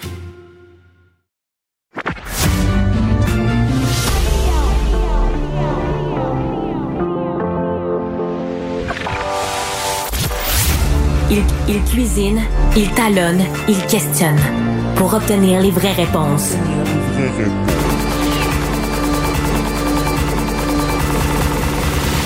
Du Trisac. Nicole Gibault est avec nous. Nicole, bonjour. Bonjour, Benoît. Euh, Bonjour, merci. Euh, je suis désolé pour le délai encore une fois. Euh, retour euh, sur ce viol collectif. Là, il y a cinq joueurs de Hockey Canada. Maintenant, on a des excuses de la police de London. Ouais. Puis si tu me permets, on va faire un survol parce qu'il y a plein de monde qui se questionne à différentes euh, à différents moments dans ce dossier-là. Pourquoi, pourquoi, pourquoi, puis pourquoi ça fait cinq ans et demi, puis pourquoi il y a eu une enquête en 2018, puis pourquoi c'est juste sorti en 2022, pourquoi un procès au civil alors qu'ils ont réglé hors cours, et pourquoi on avait huit joueurs au début, on a juste cinq, il y en a du pourquoi là. Ouais. Alors, si on me permet là, de faire un petit survol rapide, c'est que, évidemment, en 2018, euh, évidemment, il y avait eu euh, une enquête qui s'est pas soldée. Point à la ligne, c'était terminé, il n'y a pas eu rien. Mais par la suite, en 2018-2022, il y a eu une action civile d'intentée par la, la victime, parce qu'évidemment, à l'époque, euh, euh, on a récompen- récom- on a compensé, pas récompensé, mais compensé cette victime euh, d'un montant X euh, assez euh, solide. Et ça s'est réglé au civil, mais là, j'ouvre la parenthèse en disant que le civil le criminel, c'est deux choses totalement différentes. On n'a pas les mêmes preuves, on n'a pas les mêmes bases pour la preuve, on n'a pas euh, les mêmes critères pour la preuve. Alors oui, il y avait huit personnes et pour des motifs qu'on ne connaît pas parce qu'on ne peut, c'est pas divulgué euh, et ça ne sera pas tout de suite. Ils ont réglé avec cette personne-là, mais un règlement au civil, pour y aller rapidement, euh, pour en avoir fait aussi, c'est souvent des règlements pour acheter la paix, sans admission de responsabilité, surtout sans admission de culpabilité. Mais on règle. Alors, il n'y a personne là, qui se déclare coupable, parce que les gens me demandent, ben oui, mais si on réglé au civil, vous dites qu'ils sont coupables? Non. Euh, et de toute façon, il y en avait huit, et il y en a juste cinq. Pourquoi cinq? Parce que les explications qu'on a eues, c'est que on a peaufiné, c'était pas le même chef de police, là, j'ai compris hier, qui Mm. était là, et ben, pas les mêmes gens en 2018 qu'en 2022. Et euh, il y a une équipe qui a été formée et euh, qui, par la suite, ben, là, on dit, c'est parce qu'il y a eu des nouvelles preuves. On, on dit qu'on a regardé euh, ce dossier-là avec euh, un œil différent Ben, je comprends, là. On, on, on s'entend-tu que c'était pas, c'était assez clair, merci, là, avec tout le contexte médiatique, avec le- les politiciens, euh, avec euh, la. euh, Oui, mais les faits, les, les faits demeurent les faits. là. C'est quoi un œil différent? Il y a des faits, il y a un une femme. Oui. Un œil différent, c'est-à-dire que c'est ce qui est, c'est pour ça que j'ai commencé ma phrase en disant on dit que Ouais. on a regardé la preuve d'un œil différent, mais on dit également qu'il y a des qu'il y a une certaine preuve et on ne sait pas laquelle et on a beau on a eu beau cuisiner, j'ai jamais vu une salle pleine de journalistes, c'était rempli à craquer Ouais. à London hier dans la salle et on a essayé par tous les moyens d'obtenir une réponse. Qu'est-ce qui a été ajouté de 2018 à 2022? Qu'est-ce qui est différent? Qu'est-ce que la preuve? Je comprends qu'on a une preuve, mais vous dites toujours qu'il y a quelque chose de plus qui vous a permis de aucune Mm. réponse. On l'aura en temps et lieu. Alors, euh, mais nous, ce que je dis, c'est que on sait très bien que ça a bardassé au niveau politique, la, Ligue majeure de hockey, euh, tout le monde s'est fait brasser, euh, etc. Et bon, euh, ça se termine avec une nouvelle enquête. Non, c'est-à-dire, ça se termine avec du Nouveau Monde qui font une enquête probablement plus poussée, qui disent avoir obtenu des éléments de preuve de plus, on verra, et donc portent des accusations contre cinq parce qu'ils tu sais, le procureur de la couronne, quand il dépose des accusations, il faut qu'il soit moralement convaincu d'être capable d'amener à terme, pas juste accuser pour accuser huit personnes, dire, ben, on va y rentrer dans le tas, là. Ça Ouais. fonctionne pas comme ça. Alors, ils sont beaucoup plus certains aujourd'hui, euh, apparemment. Bon, la police hier, là, aïe, aïe, aïe, aïe, aïe. Oui, ils se sont excusés. Euh, et c'est correct, là. Moi, je, je, je trouve, j'apprécie le fait qu'on salue le courage et surtout la ténacité de cette victime-là. Ouais. Cinq ans et demi. Ce qui est absolument anormal dans une cause d'agression sexuelle pour quiconque. Je parle d'une enquête, là. Tout le monde le dit. C'est pas moi seulement qui le dit. Je parle des, des gens, des experts un peu partout disent cinq ans et demi. C'est trop. C'est beaucoup, beaucoup, beaucoup trop. Donc, voilà les excuses. Mais évidemment, lui en deux sièges. Alors, en quelque part, tu sais, ça fait quasiment pitié. il s'excuse, mais il peut pas expliquer pourquoi. Il était pas là à l'époque. Il peut pas expliquer pourquoi on a changé de 2018 à 2022, mais il va le faire. Bien, en attendant, il s'excuse auprès Mais de la euh, victime. excuse-moi, là, mais ces excuses-là, ça vaut rien parce que là, ça fait cinq ans et demi. Et lui, s'il avait été un policier avec, tu sais, on parle pas de Sherlock Holmes, là, on parle pas de Colombo. Il aurait dû faire le tour puis dire, voici ce qui est arrivé, voici qui l'a échappé, voici pourquoi on l'a pas pris au sérieux, voici ce qu'on a appris depuis. Là, il arrive avec rien, on s'excuse. Mais C'est pas assez pour moi, ça. L'arrêt, non, puis tu as raison. Sauf qu'il ne peut pas. Et la raison, elle est judiciaire. Elle n'est pas parce qu'il essaye de faire des entourloupettes. Ouais. C'est qu'au niveau judiciaire, cette preuve-là n'a jamais été testée. Il n'y a rien de rien qui a jamais été testé au criminel. Et c'est sûr qu'on n'ouvrira pas les, les à blanc la raison pour laquelle on a fait ci et ça. On ne veut pas donner de munitions à personne pour le moment, sauf que la couronne va donner toute la divulgation. Je te rappelle, Benoît, que là-dedans, il n'y a pas juste des documents qu'on a. On a apparemment une preuve vidéo. Euh, mais ça, la preuve vidéo, est-ce qu'on l'a obtenue en temps opportun? Est-ce qu'on Ben oui. l'avait? Est-ce qu'on l'avait pas? Est-ce que la victime se souvenait? Se souvenait pas de tout? Parce que c'est un contexte de, tu sais, dans la nuit avec d'alcool, etc. On est parti avec un joueur. Apparemment qu'on s'est ramassé 4, 5, 6 de plus. Il y a eu peut-être des films de faits sur les, enregistrements. Ça, c'est, s'ils prennent un jury, là, puis ils ont le droit, là, c'est juge et jury, là, ils peuvent, ou juge seul. On sait qu'il y a des conséquences d'un côté comme de l'autre. Mais si effectivement, on peut pas dévoiler ça, c'est impossible d'aller sur la place publique. Toi, moi, tout le monde veut le savoir, et les 150 000 journalistes qui étaient dans la salle, et avec raison. C'est pour ça que le, chef de police, au niveau de la victime et au niveau de la famille, dit Je m'excuse, ça a pris tant de temps, ça c'est une chose. Je vais vous le dire pourquoi. Mais je ne peux pas. J'ai les lèvres scellées par le processus judiciaire. Je ne peux pas ouvrir euh, la machine et vous dire pourquoi.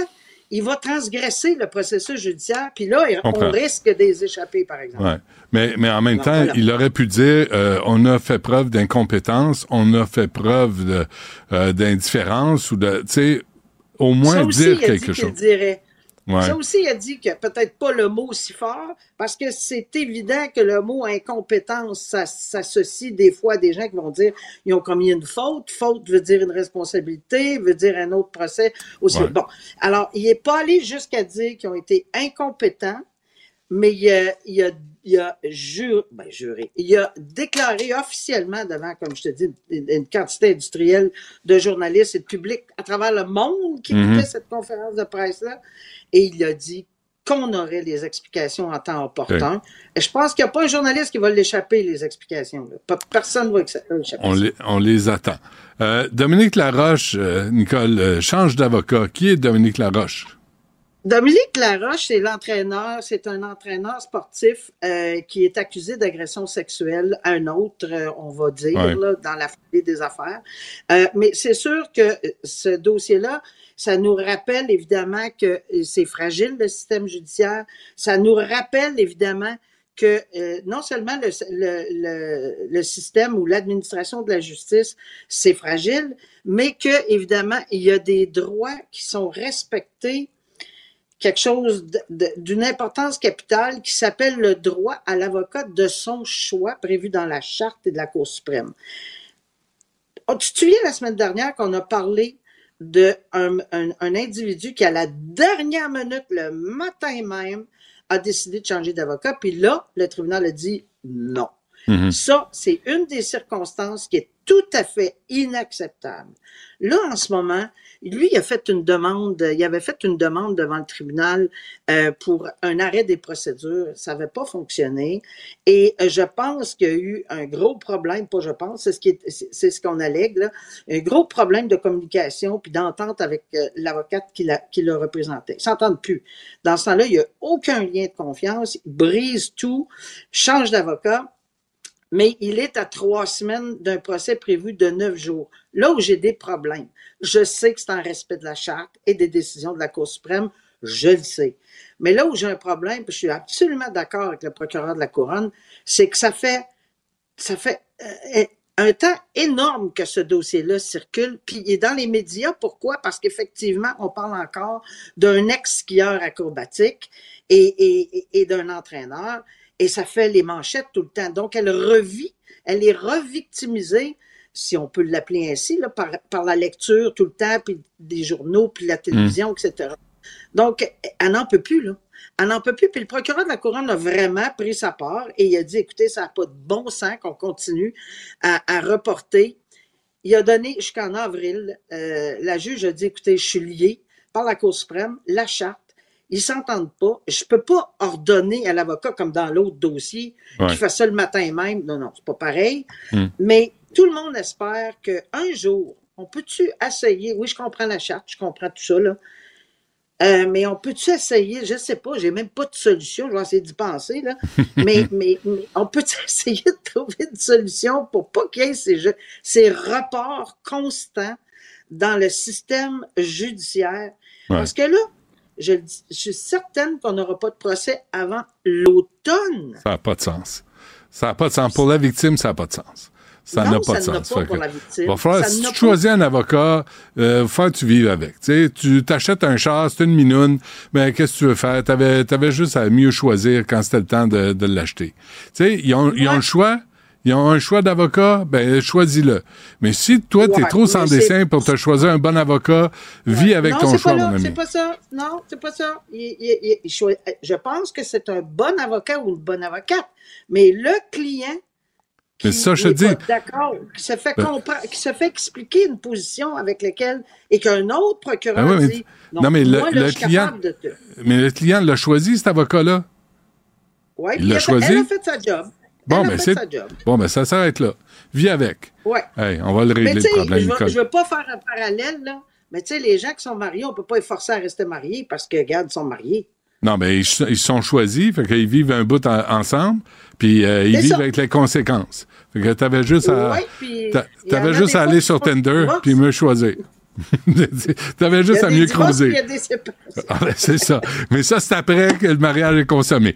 T'avais juste à choisir mieux avant. Tu sais, c'est un sans dessin, c'est un sans dessin. Pas de ma faute. Nicole, merci, on se reparle. Salut. À, À jeudi. salut. À jeudi, au revoir.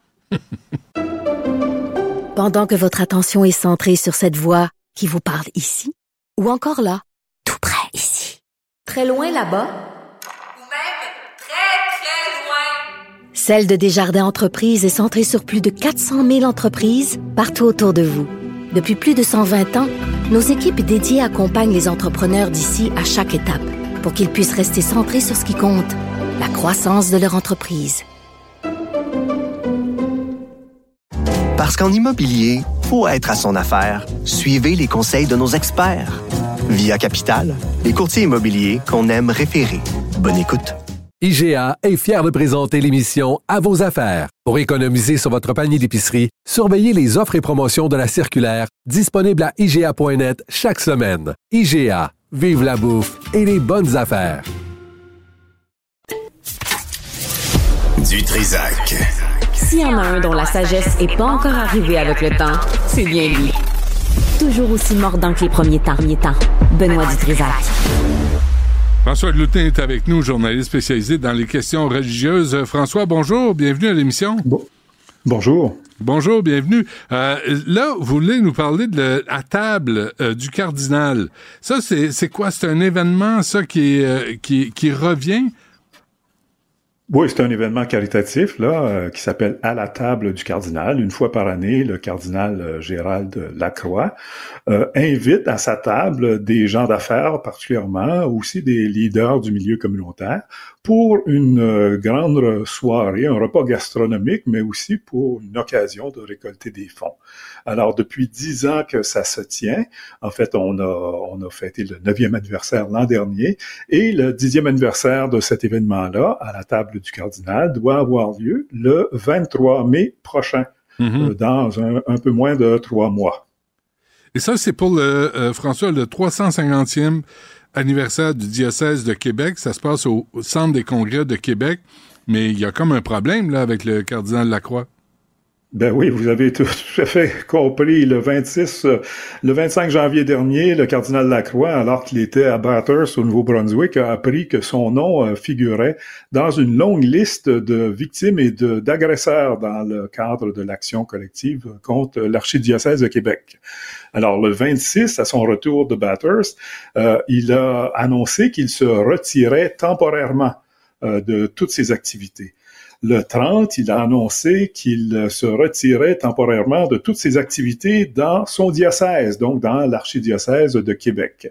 Et ben voilà, la question qui se pose, c'est est-ce qu'il se- sera présent le 23 mai prochain à la table du cardinal? À, à sa propre table et Ouais. est-ce que euh, ben, l'événement va aussi avoir lieu là euh, cette journée-là? On ne le sait pas encore. Mais c'est pas, euh, François, sous la présidence d'honneur de n'importe qui. là. Ah oui, mais c'est, ce sont des, gens d'affaires là qui sont présents à cette euh, rencontre-là. Ça coûte 350 dollars le billet là pour euh, euh, aller s'asseoir à la table du cardinal. Et cette année, les présidents d'honneur sont France Chrétien Desmarais et André Desmarais, des gens bien connus là du milieu des affaires. Mais c'est aussi bon nombre de gens du milieu des affaires de Québec et de Chaudière-Appalaches qui se réunissent là-bas.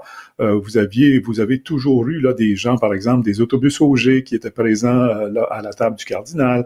Euh, vous avez des gens de Canam Pont euh, et de toutes sortes. Les biscuits Leclerc, par exemple, avaient toujours Mhm. une table là, à la table du cardinal. Alors, euh, c'est cet événement-là. On, on ne sait pas trop si dans le recours collectif, ben, ça sera pas aussi une victime collatérale là, de, de ce recours-là. Comment est perçu, euh, je, je sais, François, on va pas dans l'opinion, comment est perçu ce, ce repas? C'est la dixième édition. Comment c'est perçu par les gens d'affaires, par les gens du milieu communautaire, du milieu religieux?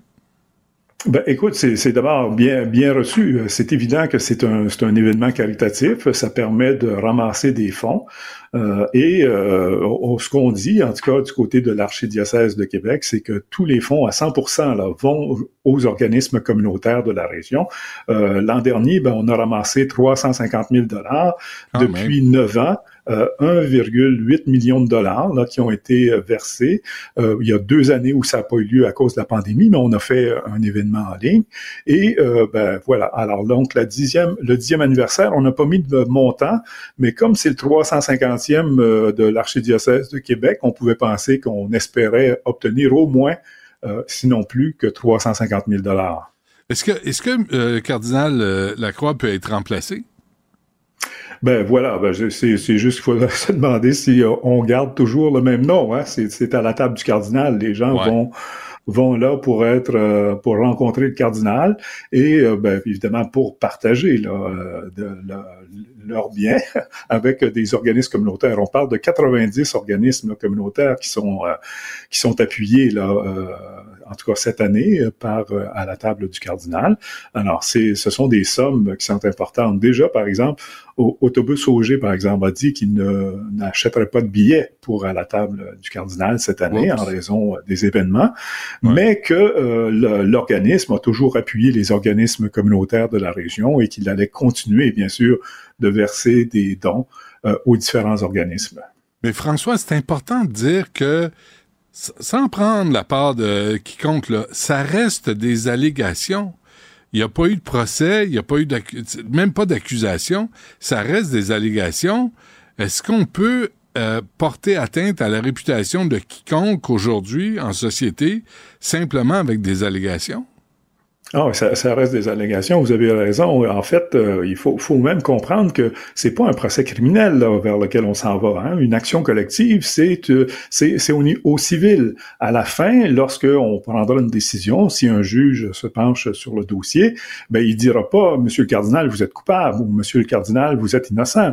Il va dire non. Pendant les 80 dernières années, l'archidiocèse de Québec savait qu'il y a eu des événements et vous avez fermé les yeux, alors je vous condamne à verser tant de millions de dollars aux victimes. Et là, ensuite, un juge va examiner les plaintes de chacune des victimes et va dire, je vous crois, je ne vous crois pas. Mais, de, mais si c'est ça, François, d'aller s'asseoir à 350 dollars le lunch pour, en se disant peut-être que ça va aller pour dédommager des victimes euh, d'inconduite sexuelle, ça doit refroidir les ardeurs de tout le monde. Ben, c'est ça. Du, côté, évidemment, de l'archidiocèse de Québec, on, c'est clair que cet argent-là ne va pas aux victimes. Hein. C'est, c'est, c'est de l'argent qui va euh, essentiellement aux organismes communautaires de la région. Mais évidemment, ça fait partie de l'ensemble de l'enveloppe de l'archidiocèse des sommes. Mais euh, là-dessus, je suis convaincu que cet argent-là n'ira pas aux victimes. Euh, ça, on peut être assuré de ça. Mais c'est, c'est sûr que ça, ça, pose tout un problème. C'est, davantage au niveau de l'Église hein, que ça pose un problème parce que le dès qu'un prêtre, par exemple, est euh, soupçonné ou il y a une plainte contre un prêtre, euh, que qu'elle soit fondée ou non, on ne sait pas, là, hein, mais dès qu'il y a une, plainte, ce prêtre-là est retiré de son ministère. C'est-à-dire qu'on lui dit, ben écoute, euh, pendant un certain temps, le temps qu'on se fasse l'enquête, tu ne peux pas exercer ton travail. Mm. Le cardinal a fait exactement la même chose. À partir du moment où on a obtenu la plainte, ben, le lendemain, il disait, je me retire de mes activités. Normalement, c'est pas lui qui aurait dû dire ça. C'est l'autorité supérieure, dans ce cas-ci le pape, qui aurait dû dire euh, Gérald, euh, ben, tu, vas, tu vas te retirer dans ta chambre pour les prochaines semaines, les prochains mois, le temps qu'on fasse enquête. Mais Gérald, est, à Rome, Il est à Rome ben avec le pape, Gérald, là, présentement. Là. Pas cher à payer. Mais ça, ça, a été une bonne, euh, toute une surprise, hein, parce que euh, on, il avait bien dit qu'il se retirait de ses activités. Et lorsque on a téléphoné à l'archidiocèse de Québec pour savoir si effectivement le cardinal était bien à Rome, la première chose qu'on m'a dit, c'est euh, je ne sais pas, je vais lui demander. Alors ensuite, on lui a demandé et on, on, m'a confirmé qu'il était bien à Rome, ce qu'on savait déjà là, par nos confrères italiens et ceux qui couvrent la le Vatican. mais euh, ce qui est surprenant, ben oui, mais ce qui est surprenant, c'est euh, qu'il est bon. D'une part, on, on, nous a tout de suite expliqué, ben, non, non, le cardinal n'a pas dit qu'il se retirait de toutes ses activités. Ah la semaine dernière, il a dit qu'il se retirait seulement des activités dans son diocèse. Donc, probablement, la table du cardinal en fait partie, mais pas les activités au Vatican. Ce qui est surprenant parce que normalement, c'est le Vatican qui doit prendre une décision semblable. Est-ce que ça veut dire que le pape a déjà pris la décision? Est-ce qu'il lui a déjà dit, ben écoute, euh, pour le moment, euh, retire-toi de Québec, mais viens, continue de venir à Rome, je ne sais pas. On ne le saura pas et on ne le saura probablement jamais. Bon, êtes-vous déjà allé à ce genre de, de repas, euh, François? Oh non, je peux, je peux aller, mais je, je, je connais bien le, le modèle. Hein. C'est essentiellement un repas gastronomique, euh, comme c'est dans le milieu d'église, ça commence par une prière du cardinal, euh, comme on, fait là, dans, dans les bonnes familles catholiques. Euh, et ben voilà, alors c'est un repas et il y, a des, il y a des discours. le cardinal entretient les gens. L'an dernier, c'était un duo avec un ancien lecteur de, de, nouvelles de TVA qui animait à la table du, du cardinal avec le cardinal lui-même. Et voilà, c'est une belle soirée, semble-t-il, et qui permet en tout cas de ramasser pas mal d'argent pour les. Hmm. Et pas pour des clubs sandwich, on peut en déduire. Non, non, évidemment. ça doit être pas pire. On va suivre ça. Euh, François Dloutenay, euh, qui est journaliste spécialisé dans les questions religieuses. François, un gros merci. À la prochaine. Je vous en prie. Au plaisir. Pendant que votre attention est centrée sur vos urgences du matin, vos réunions d'affaires du midi, votre retour à la maison ou votre emploi du soir, celle de Desjardins Entreprises est centrée sur plus de 400 000 entreprises à toute heure du jour. Grâce à notre connaissance des secteurs d'activité et à notre accompagnement spécialisé, nous aidons les entrepreneurs à relever chaque défi pour qu'ils puissent rester centrés sur ce qui compte, le développement de leur entreprise. Parce qu'en immobilier, pour être à son affaire, suivez les conseils de nos experts. Via Capital, les courtiers immobiliers qu'on aime référer. Bonne écoute. IGA est fier de présenter l'émission À vos affaires. Pour économiser sur votre panier d'épicerie, surveillez les offres et promotions de la circulaire disponible à IGA.net chaque semaine. IGA, vive la bouffe et les bonnes affaires.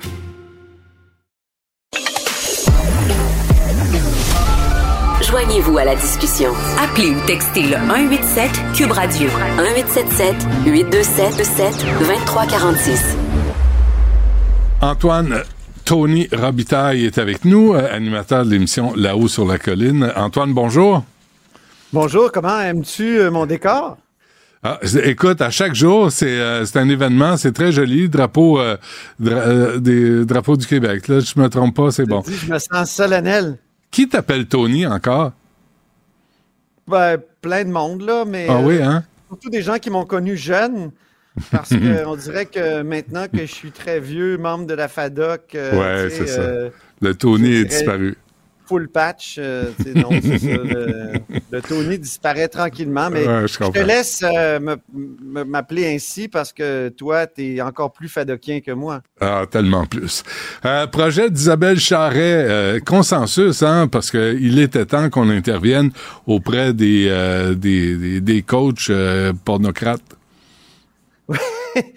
Pas uniquement des coachs, en fait. C'est ça qui est intéressant dans le projet de loi qui va être déposé, ben, selon toutes les, indications qu'on a, là, parce qu'il va être déposé cet après-midi. Euh, mais euh, serait toute personne qui est en position d'autorité auprès des athlètes et des jeunes sportifs. Donc, euh, euh c'est pas uniquement les entraîneurs. Donc, c'est intéressant et, et, et ce serait la vérification des antécédents. C'est au cœur de l'affaire. Euh, on veut savoir euh, qui doit faire ça. On veut. Là, actuellement, il y, a comme une possibilité que les fédérations sportives fassent ce type de vérification-là, mais c'est euh, sur une base volontaire. Ça ne se fait pas aussi autant qu'on le souhaiterait. et la question se pose dans à tous les endroits là où il y a des, adultes euh, qui sont responsables des enfants. Puis euh, il, y a, un député tout à l'heure qui m'expliquait qu'on voudrait uniformiser les règles euh, pour ce qui est des antécédents. Euh, notamment les, services de garde, les donc pas uniquement c'est ça, pas uniquement pourquoi faire un cas des, du monde sportif là? C'est un peu euh, ce qu'on me disait. Ah, mais là, ça va être déposé cet après-midi, on va voir ce que c'est. Mais, excuse-moi, mais pourquoi pas? Pourquoi pas? Après les Bernard, euh, Bertrand Charret, après tous les, tous les crasseurs. Il y a du basketball que, à, l'école Saint-Laurent. Exactement. non, certain. il y a eu des cas à Mauricie aussi. Donc euh, là, on, veut resserrer, mais je pense qu'on devrait resserrer partout. Puis actuellement, il y a un autre projet de loi où on discute de la protection euh, des jeunes euh, dans, à l'école. Puis euh, c'est le même genre de débat. Puis on me disait, par exemple, que est-ce qu'on devrait pas, au lieu d'utiliser le mot antécédent, euh, utiliser le mot empêchement? Pourquoi, Benoît? Parce qu'antécédent, ça, ça, ça impliquerait nécessairement que la personne ait été reconnue coupable, puis que ce soit dans son dossier et tout ça. Mais t'imagines quelqu'un euh, contre qui il y a eu des dépôts d'accusation, mettons même qu'il y a eu un procès, mais qu'il y a eu arrêt Jordan. Euh, ouais, donc, mais, c'est mais c'est dangereux parce que si ce sont de fausses, de fausses allégations, Absolument. ça veut pas Mais- dire que tout le monde est coupable. C'est vrai, c'est vrai, mais euh, en même temps, euh, c'est l'équilibre entre la présomption d'innocence puis la protection de nos enfants. Euh, c'est au cœur de ce débat-là, mais je pense qu'on va l'avoir ici au Parlement. Déjà, empêchement, là, c'est dans la loi sur les services de garde. Hein? Euh, donc, euh, la Je trouve ça bien dangereux, moi. Tu sais, je doit on- détenir elle-même et pour chacune des personnes majeures, blablabla, euh, l'objet, il faut qu'elle démontre que- qu'elle n'a pas fait l'objet d'un empêchement. Donc, mm, c'est, c'est- oui, mais en même temps, tu sais, c'est- en tout cas, je trouve qu'il y a des Mais risques. Là, euh, Il y a eu des, des histoires de profs qui ont été faussement accusés d'inconduite sexuelle. Hein? Il y en a eu. Moi, je me souviens d'avoir fait une table aux francs-tireurs de ça. Là.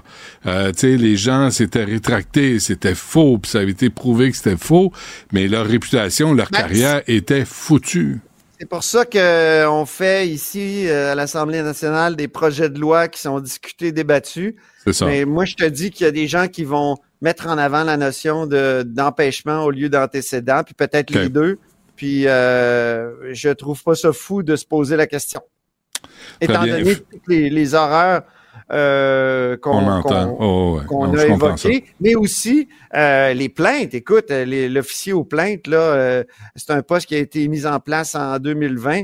Euh, ça déborde, là. Il est rendu Ouais. à 1000 plaintes, je pense, au lieu de Ah oui. 127 euh, jadis. Ouais. La CAC, euh, le financement des partis, les autres partis euh, veulent pas embarquer? Oui, parce que la CAC, euh, comme fait, c'est comme fait Harakiri sur le plan de la du financement populaire, Benoît. Pourquoi? Parce qu'elle était soupçonnée d'avoir eu mis en place une sorte de stratagème avec des cocktails de financement où les ministres se pointaient puis pouvaient discuter des des euh, des projets avec les personnes qui se pointaient. Il y a des maires qui ont dit on se sentait obligé de donner 100 pièces pour rencontrer euh, le ministre. Euh, On le sait, il était pris avec ça la semaine passée, le gouvernement Legault. Donc, euh, sa façon de, de, de réagir, ça a été de dire, ben d'accord, euh, on abolit le financement populaire entièrement.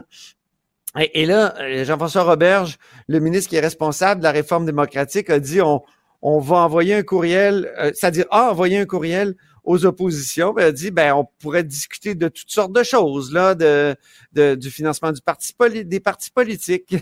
les, les, par- les partis d'opposition ont dit non non non ça c'est une sorte de, de piège à ours puis sur lequel il est écrit piège à ours. Tu sais, c'est- c'était tellement évident que c'était euh, juste la CAQ qui voulait gagner du temps, se sortir d'un- d'un- d'un- d'une mauvaise situation.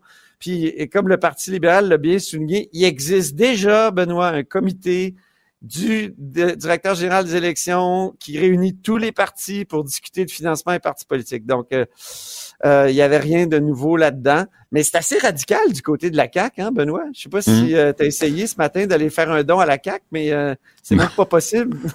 Ah non, Sur j'ai le même pas essayé. Québec. Ah non, ça a été... C'est terminé. Mais, mais les autres partis vont avoir l'air fous si, euh, euh, si euh, ils, ils suivent pas ce- cette, euh, cette tendance-là.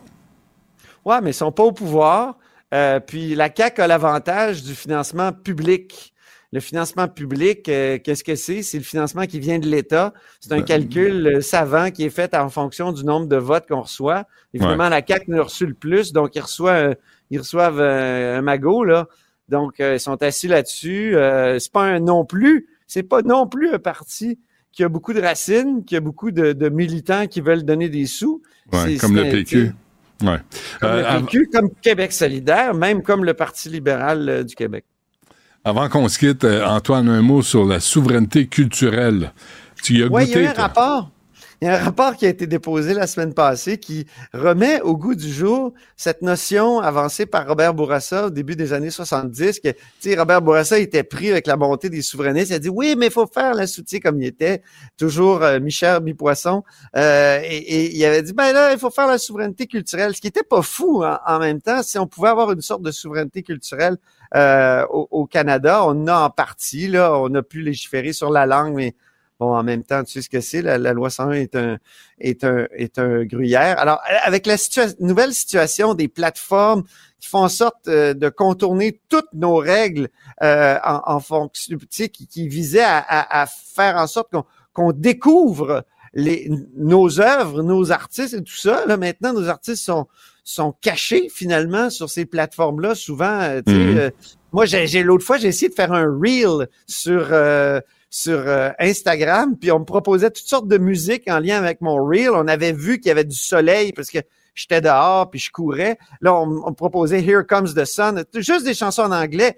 Il y a comme une, une tendance, puis c'est pas nécessairement une, une volonté de, ou un complot, mais c'est ça, les c'est anglo-américain, ces, ces cultures-là. Alors, dans le rapport euh, dont je te parlais, qui, qui a été euh, euh, finalement fait par, entre autres, mon chroniqueur constitutionnel Patrick Taillon, mais aussi euh, Louise Baudouin, euh, puis euh, Clément Duhem, un ancien délégué général du Québec à Paris, et une, une juriste de l'Université Laval qui est spécialiste dans ces choses-là. On dit, ben, le Québec pourrait regagner en autonomie avec le numérique parce que nos, nos règles datent de l'analogique et on pourrait adapter ces règles-là, puis il faudrait pour améliorer la découvrabilité donc de, de nos œuvres, les chansons, les, les, séries euh, télévisées, tout ça, ben on, pourrait se donner une loi. Et, euh, le ministre Lacombe a dit que oui. Donc moi j'ai écrit là-dessus, Benoît. J'en suis pas revenu parce qu'à un moment donné dans mon texte, dans ma chronique, je disais euh, c'est pas vrai que notre culture est poche. Puis hmm. euh, je trouve que ça revient l'espèce de et je le conclus parce que j'ai reçu plein de, de commentaires là-dessus. Euh, ça revient l'espèce de haine de soi des Québécois à l'égard de leur culture. Ils disent, ben oui, notre culture est poche, c'est jamais aussi bon que ce qu'on retrouve sur Netflix, tout ça.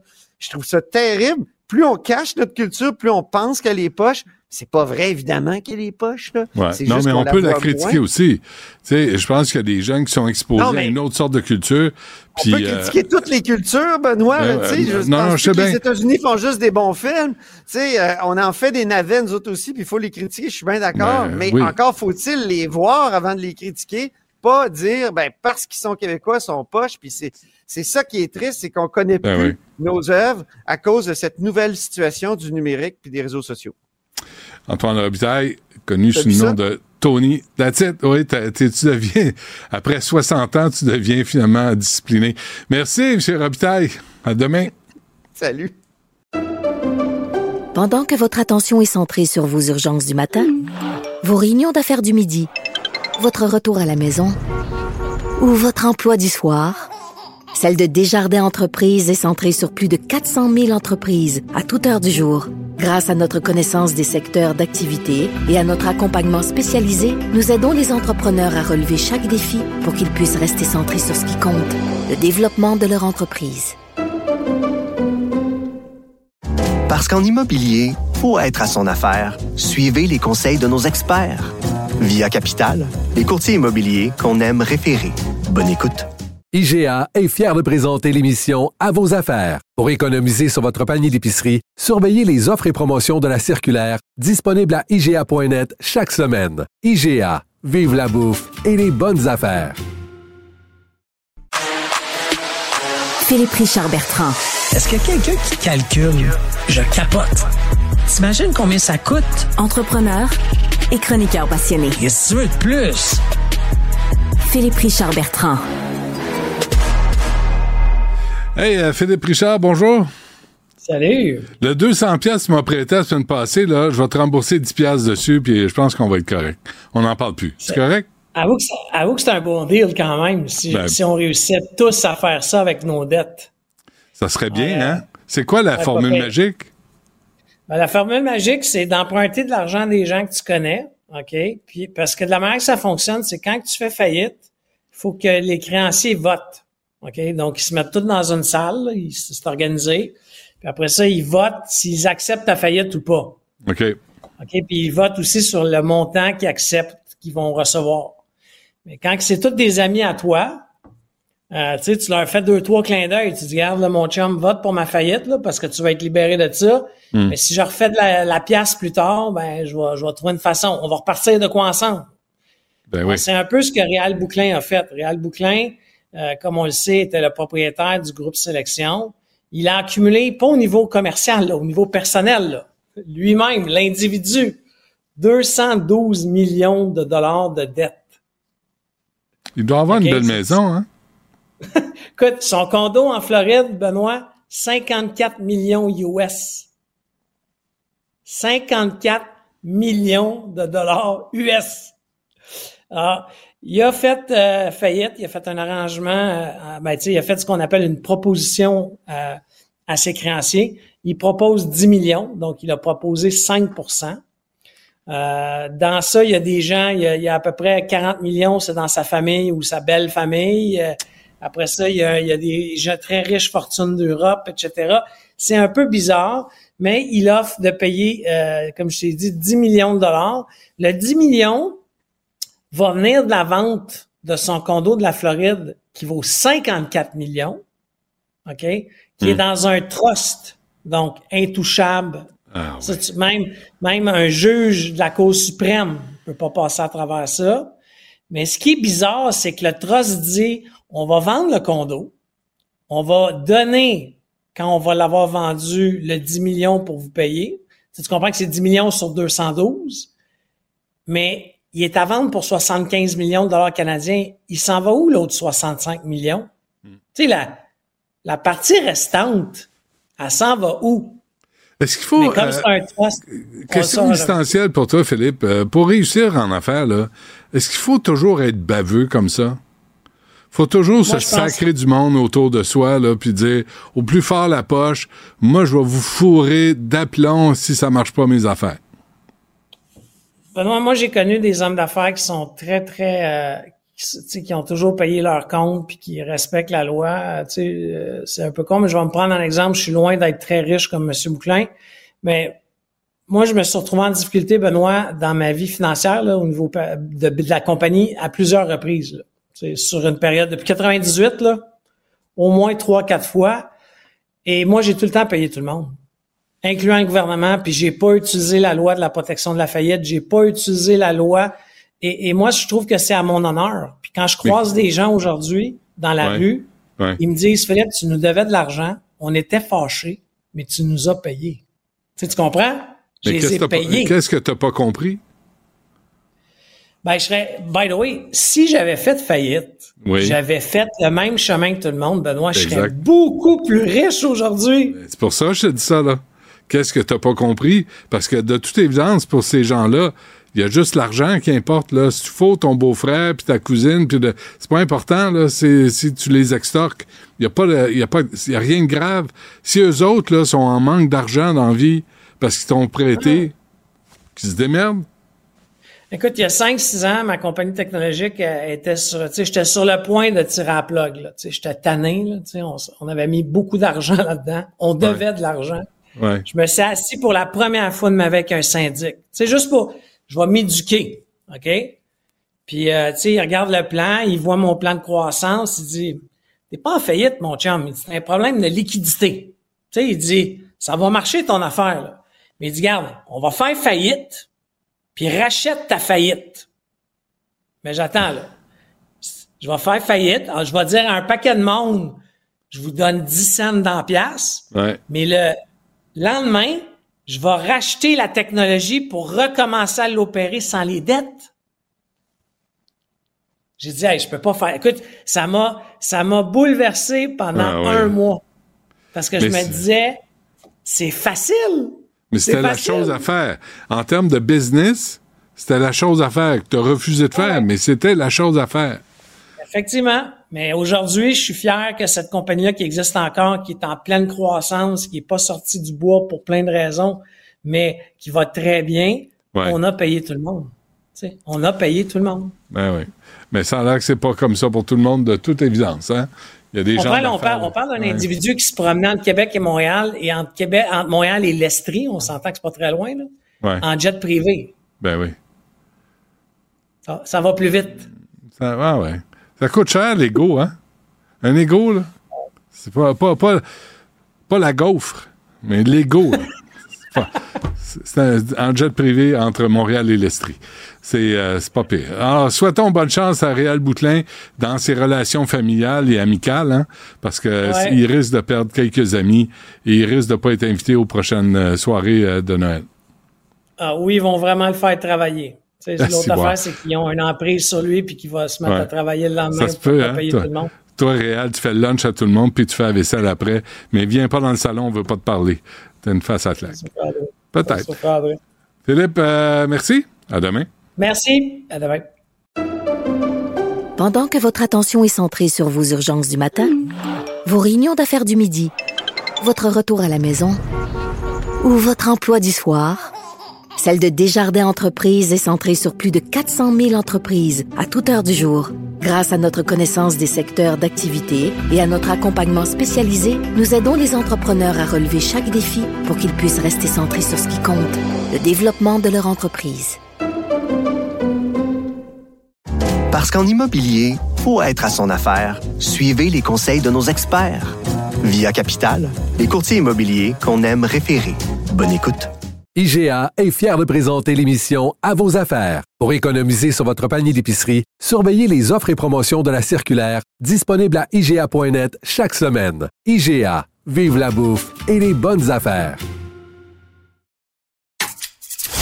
Partagez vos observations avec Benoît Dutrisac par courriel. Dutrisac à commercialcube.radio. Bon, on va régler une coupe d'a- d'affaires. Le Bloc québécois, hier, a déposé pour une deuxième fois le projet de loi qu'on peut appeler le projet de loi Charkaoui, euh, qui vise à éliminer l'exception religieuse de la loi qui criminalise des propos haineux ou incitant à la violence. Yves-François Blanchet est chef du Bloc québécois. Il est avec nous. Monsieur Blanchet, bonjour. Bien le bonjour. Vous êtes approprié ce projet de loi-là, euh, Monsieur Blanchet. Pourquoi? Oh, par euh, mauvais caractère, une certaine colère. Euh, lorsque j'ai vu, ben, j'ai vu pendant des années des gens qui rappelaient sur les réseaux sociaux, dont à moi personnellement, qu'il existe une exception dans la loi canadienne, qui contrôle et qui régit et qui interdit d'ailleurs le propos haineux et l'incitation à la violence, sauf lâcheté institutionnelle entre toutes, si c'est caché derrière un paravent religieux.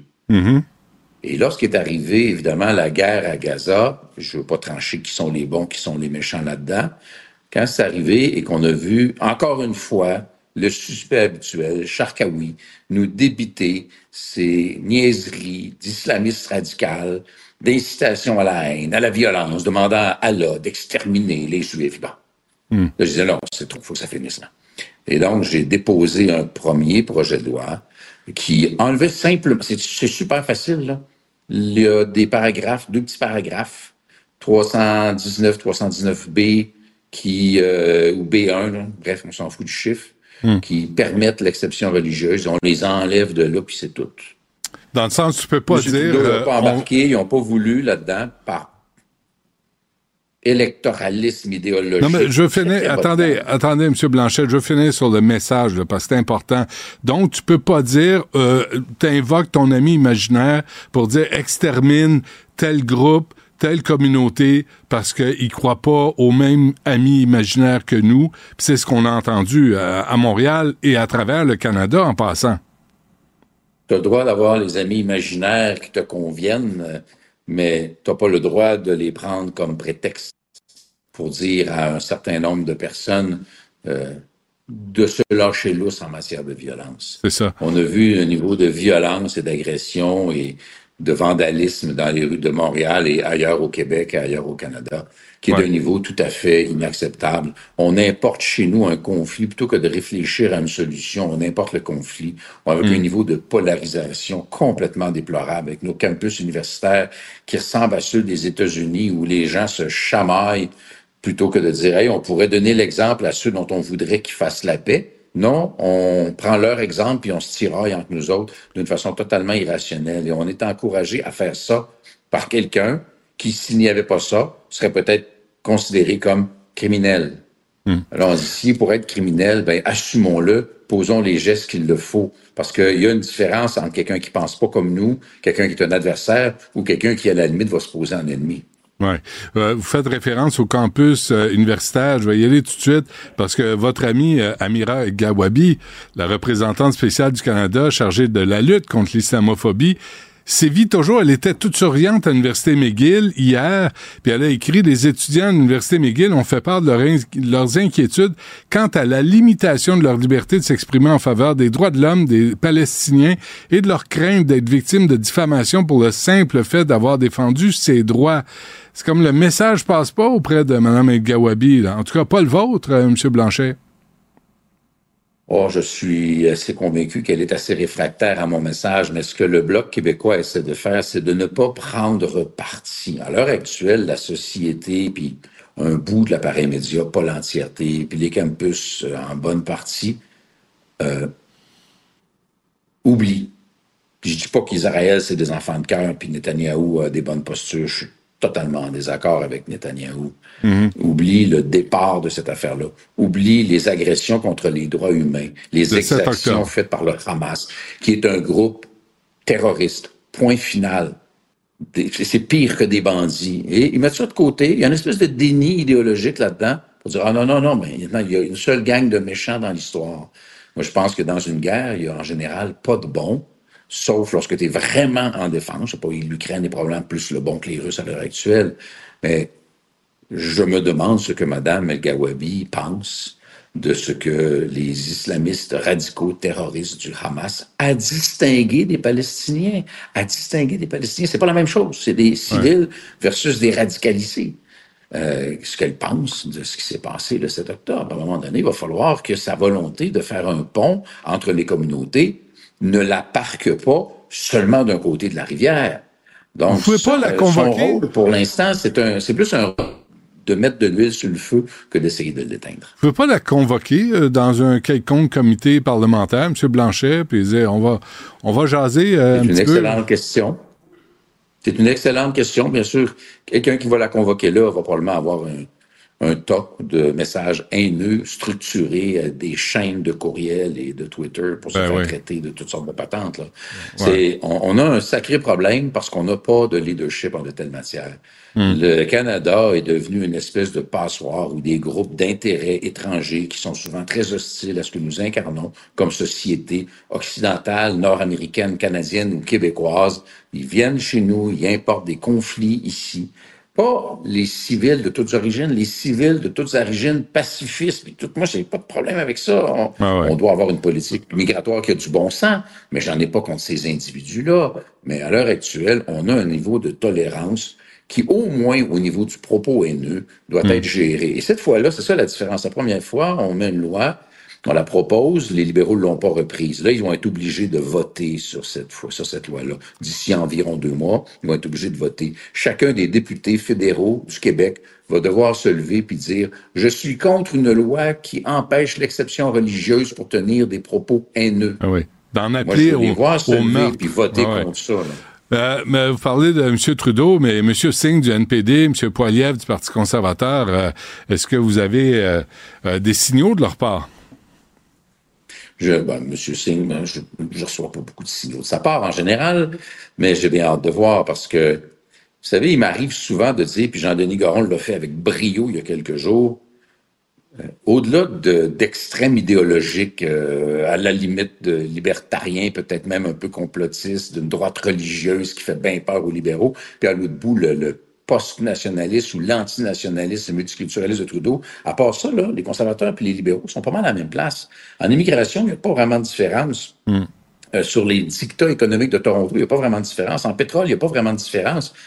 Et dans ça, j'ai bien hâte de voir comment les conservateurs vont se comporter, parce qu'à l'heure actuelle, M. Poiliev courtise, cajole les mêmes banlieues de Toronto que M. Trudeau, parce qu'il veut conquérir Toronto, et donc il veut séduire un vote euh, de communautés immigrantes euh, en Ontario, donc aller voter avec le Bloc québécois pour enlever l'exception religieuse qui est utilisée par la minorité radicale d'une très importante et précieuse communauté, il faut se le dire quand même, au Québec et au Canada. Pas sûr qu'il va faire ça, mais je l'y invite. Hmm. Euh, en passant, euh, parenthèse, vous parlez de, on, l'a- on l'a appelé, c'est dans le devoir qui, dans le devoir qui dit ça, le projet de loi euh, Charkaoui, euh, l'enquête sur Adil Charkaoui, sur ses propos, la GRC a exigé, puis c'est Fadi Daguerre me l'a dit, a exigé de récupérer tout le dossier qui était monté par le SPVM. Avez-vous des nouvelles de la GRC sur ce cas-là? La GRC ont en commun avec M. Singh et Mme El Gawabi qui m'appellent pas souvent. Non plus? Donc, j'ai pas de nouvelles de ça, mais c'est une Coudon, excellente sont bien bêtes. poser. Ils sont bien bêtes, ce monde-là. là. Ah non, mais moi qui suis pourtant un- tellement un bon gars ouvert d'esprit. Il me semble. Il me semble, tellement amical. Mais euh, ça, Mais la euh, question de vos collègues, vos collègues journalistes pourraient certainement poser la question. Euh, OK, avant qu'on se je je dois vous laisser, là, mais ça, là, ce projet de loi, vous pensez que ça va être... Il y aura un vote là-dessus euh, à quel moment? D'ici deux mois, euh, ça va arriver euh, au moment où il faudra voter en deuxième lecture, c'est-à-dire l'envoyer à l'étude en comité, qui ne serait pas très longue.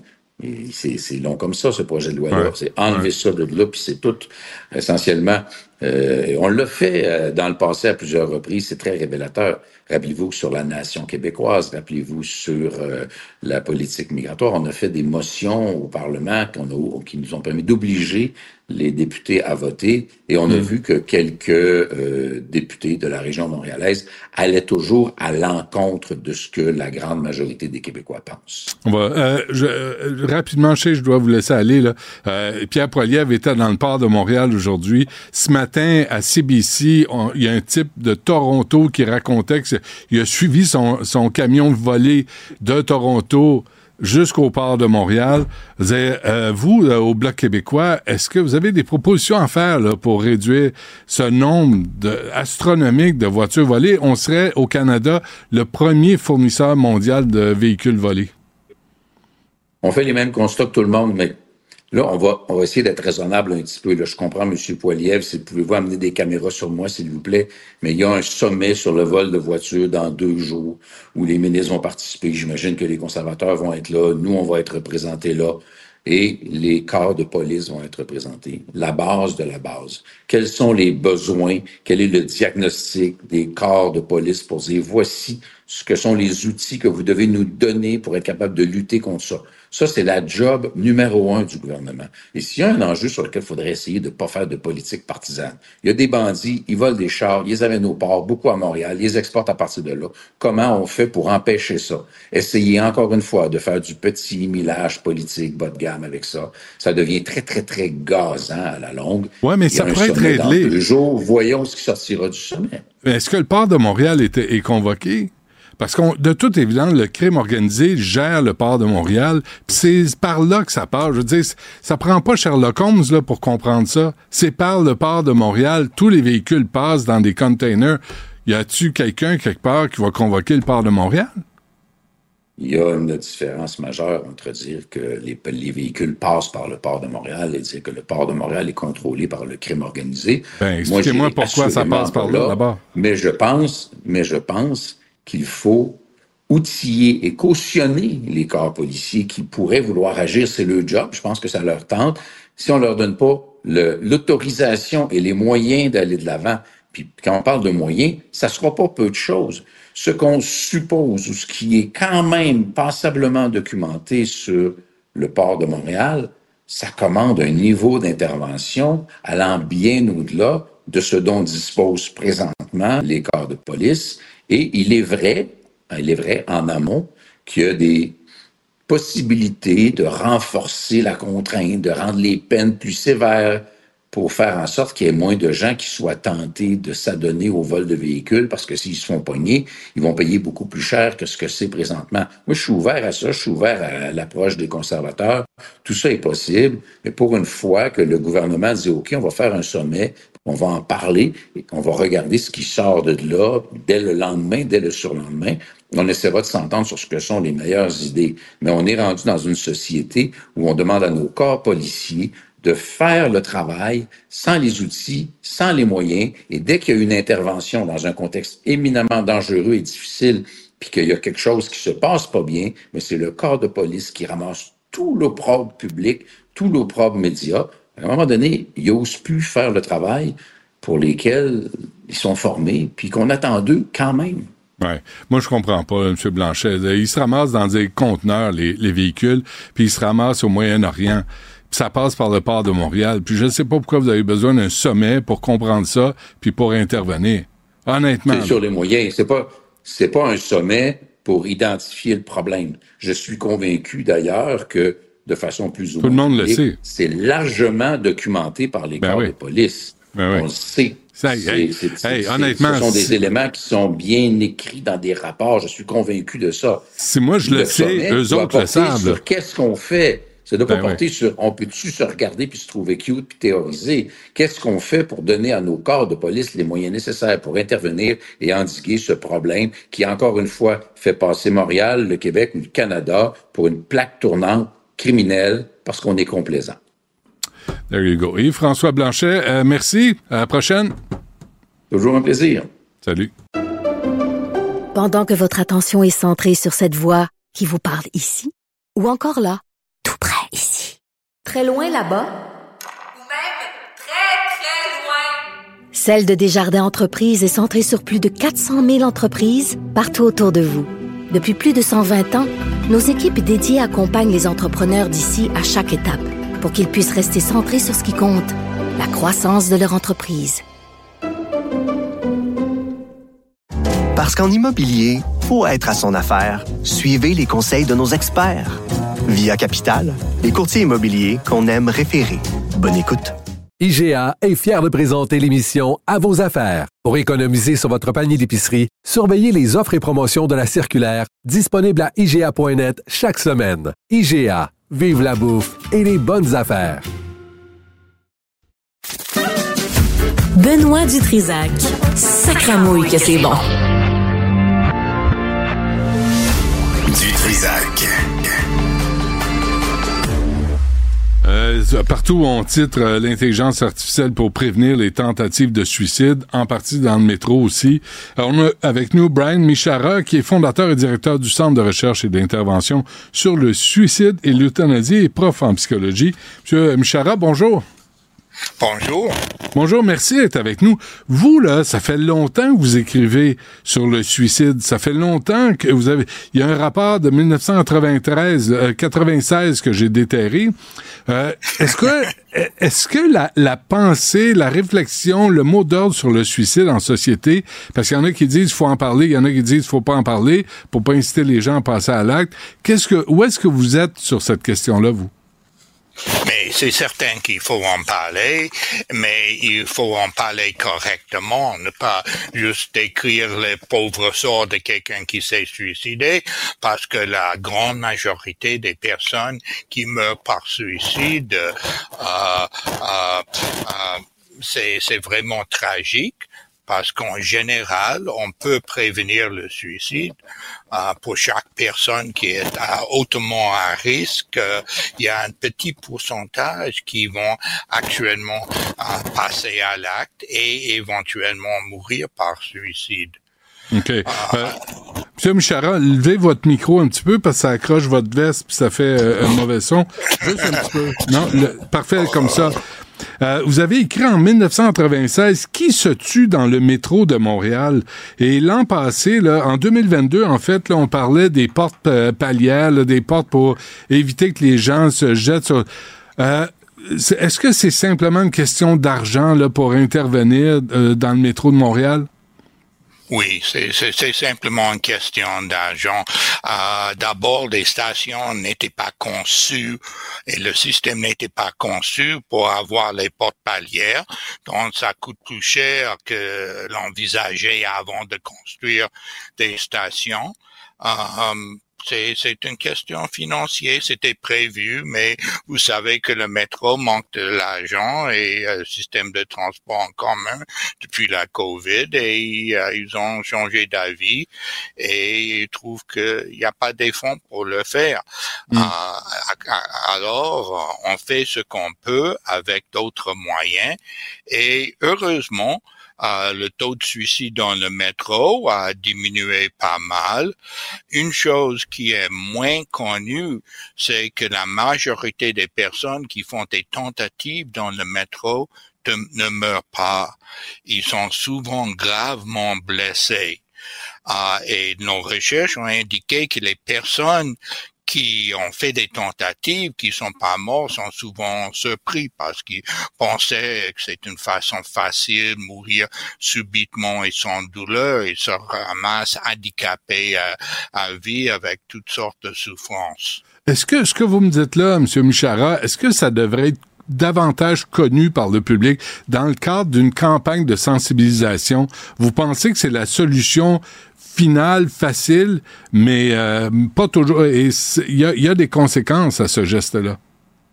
Oui, mais ce qui est plus important, c'est même les personnes qui ont planifié depuis longtemps de se tuer dans le métro et euh, pensaient qu'il y avait aucun espoir. Il y a très peu qui euh, euh, qui euh, vit après qui font une deuxième tentative. D'habitude, ils sont très contents d'être en vie. Et pour nous autres qui travaillent en prévention de suicide, ça justifie beaucoup nos interventions, euh, même quand on envoie une ambulance pour amener quelqu'un à l'urgence qui dit je veux juste mourir.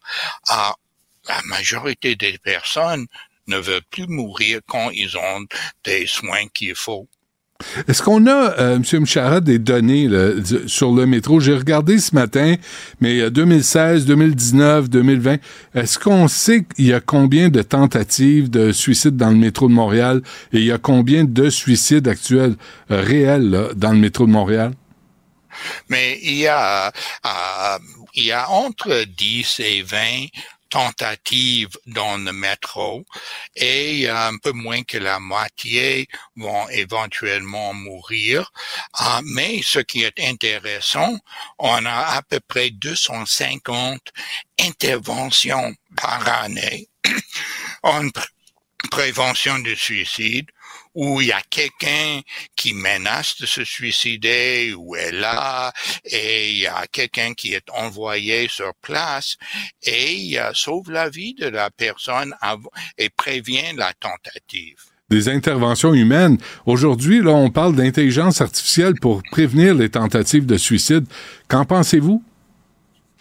Ah, c'est une piste. Euh, moi, je collabore avec un chercheur en sciences informatiques, Vassim Bouachir, euh, qui, euh, avec plusieurs de ses étudiants, sont en train de développer les logiciels qui analysent les vidéos en temps réel. Il y a 2000 caméras vidéo dans le métro. Donc, un être humain ne peut pas regarder 2000 écran et, voir s'il y a quelqu'un qui euh, semble suspect qui va faire une tentative. En 2016, nous avons publié des recherches où on a regardé les vidéos et on a essayé d'identifier les comportements qui peuvent indiquer que quelqu'un est dans le métro et à risque de faire une tentative de suicide. On a identifié certains comportements. Euh, actuellement, c'est utilisé par le, système du métro, ils peuvent ralentir les trains avant qu'ils arrivent dans une station, aller envoyer quelqu'un pour demander ce qui se passe. Uh, mais ce serait nettement plus facile pour euh, développer un logiciel qui va commencer à, à, identifier ces comportements, mais aussi avec l'intelligence artificielle, serait en mesure d'apprendre s'il y a d'autres indicateurs très sophistiqués qui peuvent nous permettre d'identifier à quelqu'un qui est potentiellement à risque et signaler à une personne de regarder telle caméra dans telle station et en même temps, comme précaution, ralentir le train avant qu'il arrive dans la station. OK, donc euh, l'intelligence artificielle analyse en temps réel les 2000 écrans, les 2000 caméras qui surveillent les gens dans le métro de Montréal. Et si on voit des... Si elle... Comment, se- selon quels critères, elle va, cette intelligence artificielle va réagir à quelqu'un qui a des comportements que l'on croit peut-être porter vers une tentative de suicide. Là, on, on avertit le personnel d'intervenir? On avertit quelqu'un de regarder l'écran d'abord et euh, en même temps, euh, on peut euh, euh, signaler euh, euh, au train de ralentir avant d'arriver dans le dans la station par euh, précaution.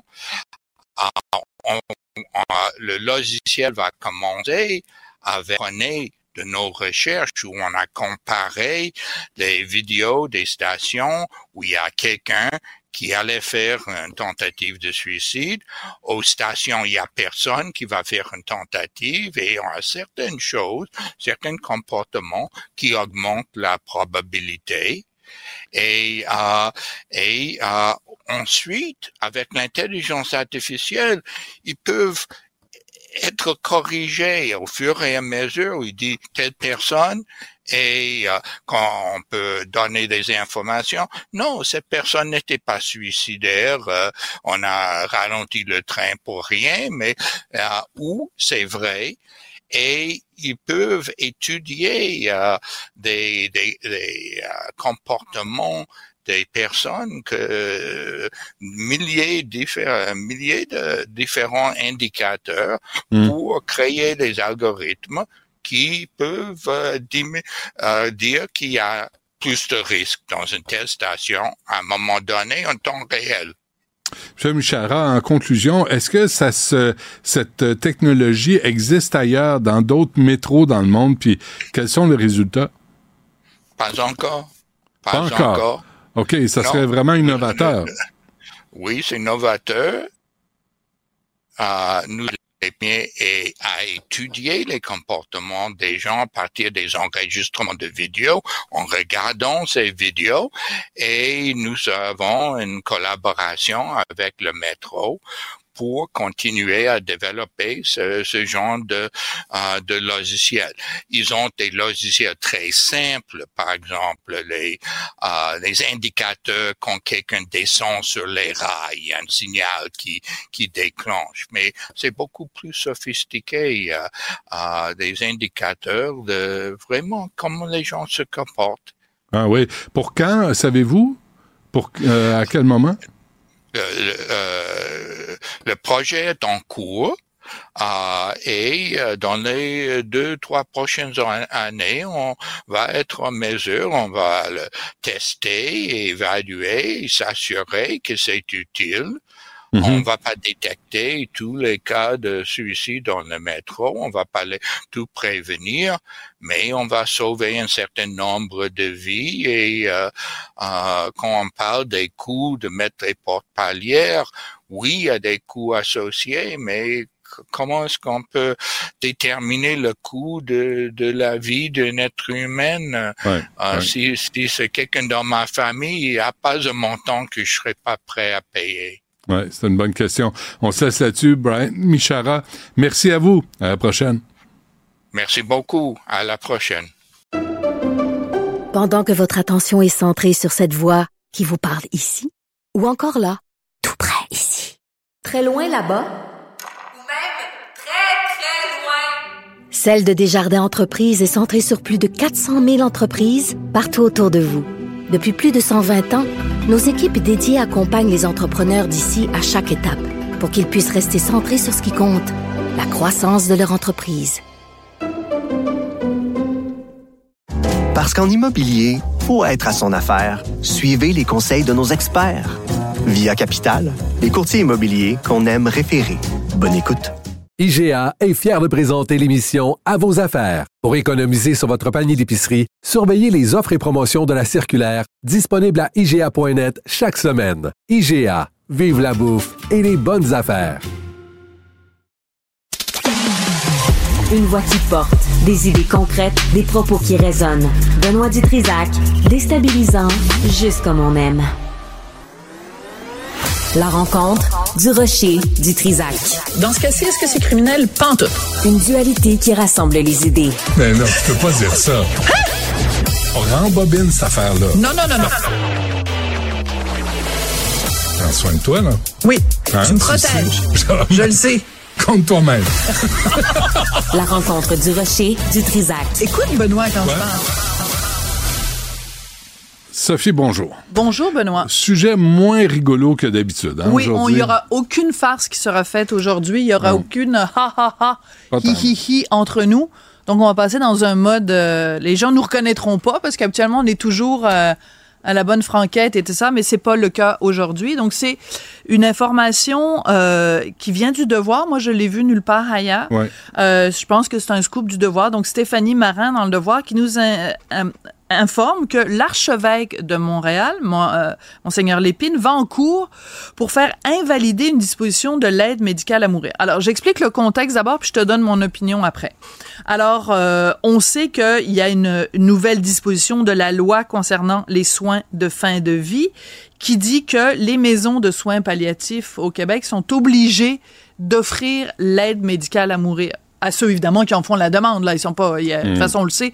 Tout ça c'est extrêmement encadré balisé etc etc le souci c'est que euh, l'arch- l'archevêché de Montréal avait cédé une église dans le secteur de Côte-des-Neiges pour en faire une maison de soins palliatifs, mais une des clauses, une des raisons pour lesquelles l'archevêché avait accepté de céder cette église-là pour qu'elle soit transformée dans une nouvelle utilité, c'était bien précisé noir sur blanc qu'il était hors de question qu'on administre l'aide médicale à mourir parce que, et je reprends ici les mots de monseigneur euh, Christian Lépine, euh, parce que ça va contre la loi de Dieu, c'est pas moi qui le dis, c'est lui, et c'est moralement inacceptable parce que dans la religion catholique, enfin pour les, les tenants vraiment euh, rigoristes, euh, la, la vie c'est quelque chose que Dieu t'a donné, c'est sacré, donc tu ne peux pas toi euh, enlever la vie. Alors, euh, donc, ils euh, font une, une demande, un recours juridique pour demander à échapper à cette partie-là de la loi qui oblige l'aide médicale à mourir. Eux, ils disent, ben, c'est à nous cette affaire-là. Fait que Ouais. c'est pas vrai que dans un lieu qui appartient quand même encore euh, à, à l'archevêché, on va procéder à, une, à faire une procédure qui est moralement inacceptable. Alors, moi, je tiens à spécifier quelque chose parce que ça, ça participe de tout un mouvement des gens qui, qui, démonisent l'aide médicale à mourir, qui, la, qui la, présentent comme étant quelque chose de, justement, de moralement inacceptable. Chaque individu sur Terre, selon moi, possède son libre arbitre. On ne choisit pas quand et comment et si on vient au monde, mais il y a quand même une chose qui nous appartient, c'est de décider du moment où on le quitte, ce monde-là. Qui sommes-nous, puis c'est la, pas la première fois que je le dis, mais je vais continuer à le répéter, qui sommes-nous pour dire à un individu X, ta souffrance n'est pas suffisante et tu n'as pas le droit de demander à ce qu'on y mette fin et à ce qu'on y mette fin dans la dignité? C'est ça. Tout le projet d'aide médicale à mourir au Québec, c'est mourir dans la dignité Devant une, une maladie incurable. devant une maladie soit incurable, une souffrance insoutenable, etc., etc., ou une fin de vie prévisible de toute façon. Il y a tellement de critères Ouais. précis, c'est tellement encadré, c'est tellement tout ça. Donc, moi, ce que je dis aujourd'hui, c'est je comprends la technicalité juridique invoquée ici par Monseigneur Lépine. Il dit, ben, dans le- notre contrat, c'est une clause du contrat, puis vous respectez pas la clause du contrat. Mettons de côté l'aspect purement bataille juridique que manifestement l'archevêque veut mener. Quand il nous dit c'est moralement inacceptable, quand il veut nous dire ça, ça va contre la loi de Dieu, ben arriver en ville, Monsieur Lépine, parce que moi, je veux bien, c'est un monseigneur, mais avant tout c'est un Monsieur Lépine. Arriver en ville, puis surtout arriver au 21e siècle. Parce que en 2024, au Québec, la loi des hommes est plus importante que la loi de Dieu. Alors, si la loi des hommes dicte, selon une loi qui a été votée de façon démocratique par les citoyens québécois, dans, au Parlement, à l'Assemblée nationale, si la loi dit les maisons de soins palliatifs doivent offrir l'aide médicale à mourir, t'es qui, toi, pour venir dire que la loi de Dieu est plus importante que la loi des hommes? Voilà, ce sera tout, votre honneur. C'est bon. Qu'est-ce que t'en penses? Ben moi, je- ce que je comprends pas, c'est que ce soit moralement, euh, comment il dit ça? Moralement inacceptable. C'est- ce sont ces mots. Ça soit moralement acceptable de souffrir. T'as Voilà. le cancer, t'es en, t'es en t- terminale, mais parce que euh, l'Église catholique, qui est toujours en décalage avec la société, Merci de le dire. ne comprend pas que c'est pas une question de c'est pas, de l'euthanasie là. c'est juste euh, l'aide médicale à mourir tu sais que tu vas mourir peux peux-tu mourir de façon plus digne? Tu sais mourir dans la dignité c'est ça C'est ça. fait que Voilà. c'est c'est les gens qui sont leur libre arbitre comme tu dis de, de choisir là j'en ai assez je je peux plus mourir Voilà. tu sais souviens-toi de l'exemple de Doris Lucier au début des années 2000 Oui, Doris Lucier qui était connu là oui. qui, j'avais interviewé son fils, qui vomissait des excréments.